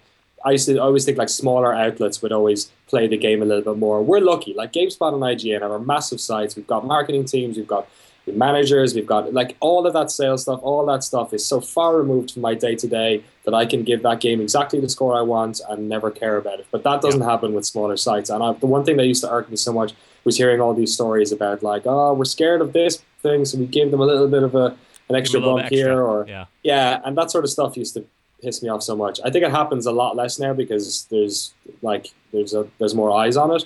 But I also like there's a certain part of me that thinks that like I wish people would just behave properly as critics and as journalists so that we wouldn't have to have all this because some like a lot of what I see like online scares me a bit in terms of like the amount of like the, the levels at which people are willing to go to to see if journalists are being ethical or not. And it goes back to that YouTuber who sold that code. Why is it that like a certain tiny percentage of assholes do this and salt the earth, and then we end up in this situation where like people think that you know GDC is massive sex parties where people are like exchange, exchanging money for for you I know access so, and yeah. stuff. So like yeah, you're right. I think ultimately when people trust, it's the same as it was 20 years ago. If you trust somebody, trust them, and if you don't trust them, don't trust them, and you're free to do it. And guess what? Sites that are trustworthy will live, and site and YouTubers are trustworthy will live, and the ones that won't won't. And that's ultimately how it works. It's a buyer's market, and ultimately, it's extremely competitive, especially with YouTube and even Twitch becoming a resource for people to learn about games because they can just watch someone play it and it's raw. You can't you can't lie. Not only that, you've got the interactive element. You know, Twitch is. I mean, if I wasn't on Twitch, I'd start. To, I'd be starting to view Twitch as competition to what I'm doing because they're doing it in a different way, and it's kind of the same way that I did it in a different way to the, to the guys before me. Got to watch out for that shit, which is why I mm. also do Twitch uh, because there there are uh, there's anything that helps the consumer is good but you've got to be careful to not be left behind. You know, there's always going to be someone new doing something different, and that's great. That means that our, our medium and our industry will hopefully consistently evolve. But no, GDC is not a bunch of sex parties. Um, it's really, in many ways, GDC quite, is quite boring. great. It is the It's a constant sec event. party. What are you talking I about? That's all GDC is. If you want to be reminded of how little you know about games because you don't make them, like Go to GDC and talk It to the developers, yeah. fantastic. Those talks are like, uh, yeah, we're going to be broadcasting a bunch on GameSpot this year. I encourage people to watch them, or if you're in San Francisco and you can go because it's Oh, yeah. it's really it's really humbling and it's wonderful because you get to like hang out with people who are like responsible for making some of the you know most important things you'll ever play. Yeah, absolutely.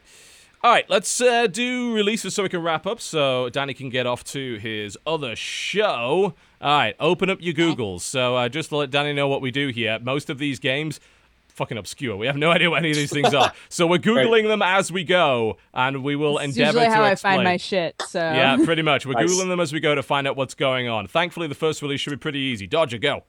Hey, today Evolve came out. Yeah. Whoa! Wow. Which is weird because like it seemed like it had been out for a long time because it was constantly in open beta. So it's a bit of a weird muted launch, isn't it? Really, it's like this game was already out. What the hell's going on? But Evolve's out. yes. Uh, yes, Evolve is out two days from now on February 12th. We have Cubicity on PC. Cubicity. That game is already out on Desura. It is a 2D physics puzzler. Uh, which appears to star Jesse Cox, actually. If you look at the main character, he looks Yes. surprisingly similar. Let's see if I can Does bring it up have the mustache though. He's just got the little boops. He doesn't have the, full the beard. The little boops. He's got the Is, is that your boobs on his professional opinion? Yes. Okay. That that's the character. There we go. You can see it on the screen right now. That is Cubosity. He's called Seamus. I think he's Irish. I think he might be.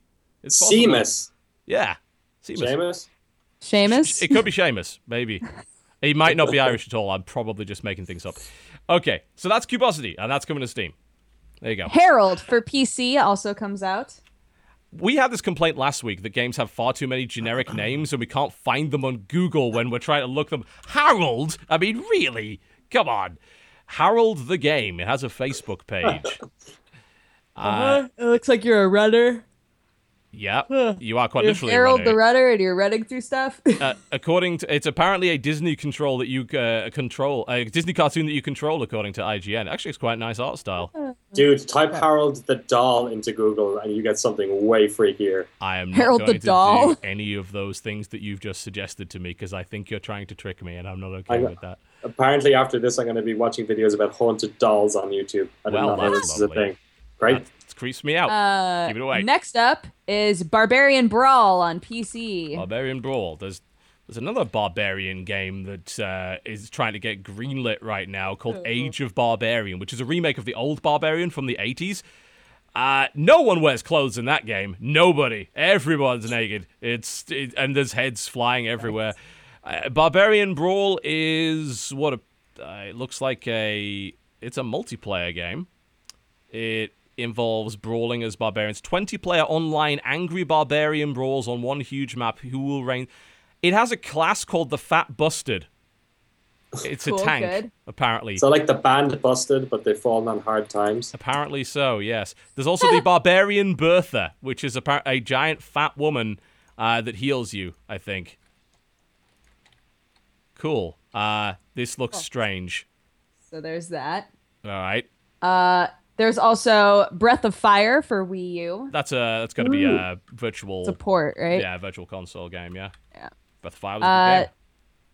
3D Fantasy Zone for 3DS. Oh my! Wow, that's going Yeah. back in it, isn't it? Fantasy Zone, unbelievable. I'm surprised that Oh, they- still exists. Yeah, they bring out everything on 3DS now. Apparently they do. Jesus. Um, on February 13th, we have AV for PC. Better Audio names. visual. I can't find this Literally- shit anywhere. Yeah, literally typed it in, and all I get is audiovisual equipment. God, this. Stop it! Come up with better names. We can't even talk about your game because we can't fucking find it. Oh God, Oh my god! I can't find it anywhere. I don't even know what this is. I found it on Metacritic, Oh, but all you? there is is a logo. Oh No reviews. Well, Magic that's- Spell Studios made it. Ah, Uh, okay. all right. Okay. Magic Spell. Studios. All right. Here we go. Magic. Uh. The uh, this brought up the RIT Magic Center, which is apparently in the Rochester Institute of Technology. Uh, all right, I found the green light page. Uh, here it is. It is a first-person stealth puzzle musical adventure. Uh-huh. Fucking what? Uh, you can only see the world by producing sound. The enforcement of sound to light provides a unique and exciting sensory experience, featuring custom created art and music made for AV. Oh, uh-huh. there's a demo too. If you go to avthegame.com, you can uh-huh. play a free demo of Zone 1. This looks actually kind of interesting. It, it literally is Winamp Visualizer the game, but intriguing. Or Daredevil Simulator. It just needs a better name, is what we're saying. Yes, that is a terrible name. Please come up with something better than that. Like like the next game, for instance. Oh, War of Uh, the Human yes. Tanks? Yeah. War of the Human Tanks for PC is next on our list. that, if I recall correctly, that's one of those uh, fairly critically acclaimed uh, Japanese games that it, where humans are literally tanks, like the thing where humans are literally boats. There is, there is yes. that one where the, the boat girls. Yeah, KanColle. Yes, Kantai Collection. Yeah, it's a story-driven strategy game. Yeah, I've actually been. Uh, I've heard a lot of good things. Is this this is already out though? This has been out for a while. Like, I'm, I'm, I'm surprised it's listed, but yeah, you can you can get this. Like, it's really well recommended. It's actually apparently a really great game. It's Uh, 50% next off up- on Steam at the moment. Yeah, Oh it is my. actually. Yeah, five bucks. All right, go go have a look at it. That might be worth your time. Uh, the next one is, of course, Monster Hunter 4 Ultimate. Yeah, 3DS. I wish it was on a platform that didn't suck. I wish it was on Wii U. That would Jap- be amazing. That you know, there's another thing about Japan. You know, that they've got their handheld cafes. They are big into that. Like they will Yep. not let Monster Hunter go onto a machine that doesn't suck because of the the primary audience is playing it on a handheld in a handheld cafe. That's hmm. infuriating to me. I'm like, God, put it on something good, something that has some power behind Yeah. it. Bums me Unify the platform, Nintendo. Yeah, that's Nintendo for in a nutshell. Uh, next up is Ace Combat Assault Horizon Legacy Plus Wow. for 3DS, What? aka Really? the, it's it's the flight game where there's a bunch of different there's a bunch of different ships that are like Nintendo themed. It's really. Yeah. Uh, they- Ace they- Combat came out in like 2011 or something, right? It did. This Yeah. Legacy? Yeah. Legacy Plus. Oh. Why would they? Why would they do this? Because I'm they trying to can. find any information on this, and I can't. Because they're too Uh, dumb to make a new Ace Combat game. What? The enhanced? Oh. Yeah, yeah. you- uh, She wasn't kidding. Ace Combat Assault Horizon Legacy Plus was released in Japan January 29th this year. Supports amiibo figures. Uh huh. It's also called Cross Rumble Plus in Japan. Uh, So if you're seeing logos for Cross Rumble Plus, it's not the wrong game. It's the same game. yeah, game. you can unlock Mario themed planes and shit with amiibos. Oh my god, that looks amazing. There's a Bowser A10. Holy shit. Look at this fucking thing.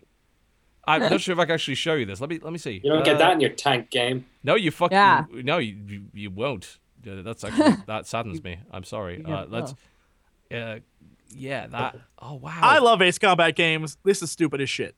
There. But done. but look at it. Done. There's a Bowser It's a A10. stupid- It's a Yeah, Bow. it's, an it's A10 with a stupid Bowser gimmick to get you skin. by amiibos, which is the stupidest fucking things on the planet. Ah. Amiibos are so dumb. Okay, Mr. Grump, we get the idea. Amiibos suck. Stop buying them. Fuck. Nobody's buying them.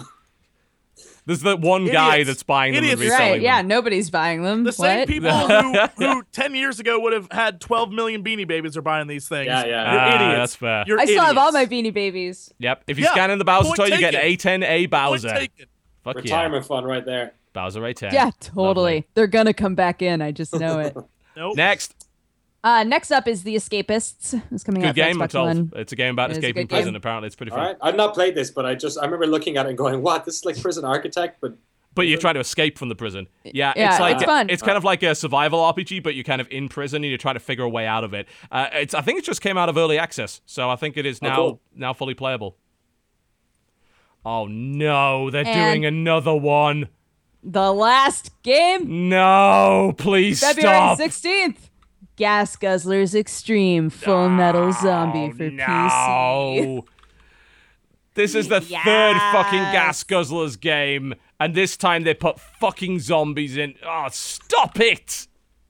It's your game is not good. It was never good. Oh my god, is it the fourth? Oh, it's a DLC for Gas Guzzlers yeah. Extreme Full Metal Frenzy, which apparently came out at some point and I managed to thankfully avoid. No, Mm. it's a DLC for a DLC.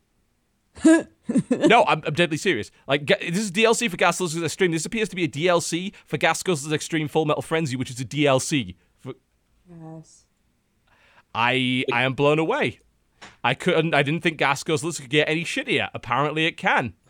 Wow, you disappoint me. Like anyone that does a bad car combat game, I hate you forever. That happens. I want my Interstate 76 back. Quit fucking around with me. But make an HD remake of that. That was worthwhile. I'm sorry, I'm very passionate about Is this it subject. I free? can tell. Not at all. It's- Isn't it? I don't think so. Oh no, you, you have to spend quite a lot of money to even get to it. D- don't e- don't. Yeah, you're right. It's DLC for DLC. It's DLC for DLC. I Great. wow. Well, Uh, at least no one, no one done tell 2K. They'll come up with that idea themselves. oh, they're, they're not going to send me on my games anymore. Uh, right, there And we that's go. it. That's what's Up till coming out. next Tuesday. Yep, not not too many games, gotta say, this week. Oh, well, never mind. So, the last thing that we do on the show is, of course, allow people to plug and plug and plug and tell them where where can we go to watch your wonderful content. Let's start with uh, Mr. Danny, the uh, the wonderful person from GameSpot. Let's uh, Uh, thank you so much for inviting me on. Oh, it's an absolute pleasure. Uh, Thank you very much for ta- taking the time. No worries. Uh, all my stuff's on GameSpot.com. Obviously, our live show, The Lobby, is on every Tuesday, 2 p.m. Pacific, so it's going to be on in a few minutes on GameSpot. Uh, so you can go to GameSpot right after this and go watch Danny again. Exactly. Uh, yeah, go. if Go you want to. Um, at Danny O'Dwyer on GameSpot, uh, everything's there. My all my shows I tweet about. Um, and I just want to let everyone know as well that there is an associate editor position open at GameSpot at the moment. So if anyone is interested in getting into the traditional side of games journalism, um, make sure uh, I'll tweet about it in the next Yep. uh, hour or so. You get to so go to that GDC interested- sex party. It's going to be great. yeah. Can you imagine? Yeah, nothing's hotter than game developers and games journalists. We're just Yeah. like the Adonises, baby. Indeed, absolutely. Just chiseled jaws everywhere. You'd be surprised how good your abs are when you're sitting uh, all day Incredible playing video games or writing scripts. Yeah. Oh man. Okay, Jesse, what's coming up this week? What's going on? Well, I've decided that I'm just going to change my entire channel to only numbers and only score systems from now on. So, fuck y'all's. I'm going uh this episode 8 of 10. Uh but if you want to see some 10 of 10 content, uh Don't watch his Dragon would- Age LP. I you definitely should. It's great. It's still going. Herb For picking all the simulator. assholes who are like, this is never going to end. There No, are many people won't. who are like, there are many people who are like, this is great. Thank you for doing this because no one else on the internet is. Because everyone else on the internet, three of tens. Watch my Uh-huh. watch my channel. All right. Dodger, what's going on with the channel this week? What's going on? If you would like some beautiful anime flavored 3 out of 10 content, you should head on over to youtube.com slash press heart to continue. Huzzah! And uh, I also have another channel, youtube.com slash dexterity bonus, where I drink coffee and talk about my cats. Hasn't been as much going on on there because I was in the desert for a few days finding myself. Nice. And on all the social medias. I know, I Indeed you should have played golf. but uh, on all the social medias, I'm at dexbonus, D E X B O N U S. Mwah! Cool. Thanks so much for watching. If you love manga, you should tune into Manga Pod tonight. It happens at 7:30 Pacific time, or you can go to my little stream announcement video on my Two channel, and it'll have a podcasts. countdown. Two of ten podcasts. That's in two and a half hours. Three out of 10, at the live least. stream right now. Yeah. Two Yeah. of Uh, ten. At least three Two out of of 10. Two point Well- two point five. We don't do scores on my channel. Uh, we just talk a lot. Uh, well, I'll, One I'll of tell- ten. The only scores, with the only numbers we deal with are field of view, horizontal and vertical alignments. We will. Uh, I'll talk a lot about that. But outside of that, uh, the Dying Light video went up this week. Yes, I know it's late as shit. I, you know, they sent me the copy late, so I couldn't be asked. That simple. Four I- of ten. Event- no. Eventually got that game up, and I think Evolve is probably on the docket, I imagine. I might have a look at Hardline, but I'll probably just wait for the damn thing to come out, frankly. So it's mostly going to be Evolve and then a bunch of really cool indies. Uh, if you haven't checked it out already, go to Genna's channel. We have new content up there. We have the play we have the play of HuniePop if you wish to watch that. Some people have told me it was funny. And we also just put out a new show that we're calling Snark Trailers where we take some obscure games from Steam that have just come out, give them a few minutes publicity in exchange for being allowed to snark at them. So you will find that on youtube.com slash Genna Bain. Apparently some of the devs quite liked it, so we're probably going to be doing more of that. Oh god, the HuniePop video's at 150,000 views already. Holy shit. Good. All right, there you go. All right, we're going to let Danny go to his other show. Remember to go over to uh, GameSpot.com to watch The Lobby, which is his podcast that's going to be going on in about five minutes' time. Thank you very much for watching the show. And of course, big thanks to our sponsors, Squarespace, for allowing this to happen and letting us 10 get of 10. 10 out of 10, 10 for out of 10, Squarespace. Squarespace. Giant piles of 10 out of internet money. That's what we like for that. We might re- change the name to the Snark Tank. I like that. All right, folks, thank you very much. Hopefully, you have a wonderful evening, and we'll see you around. Goodbye. Goodbye. Bye.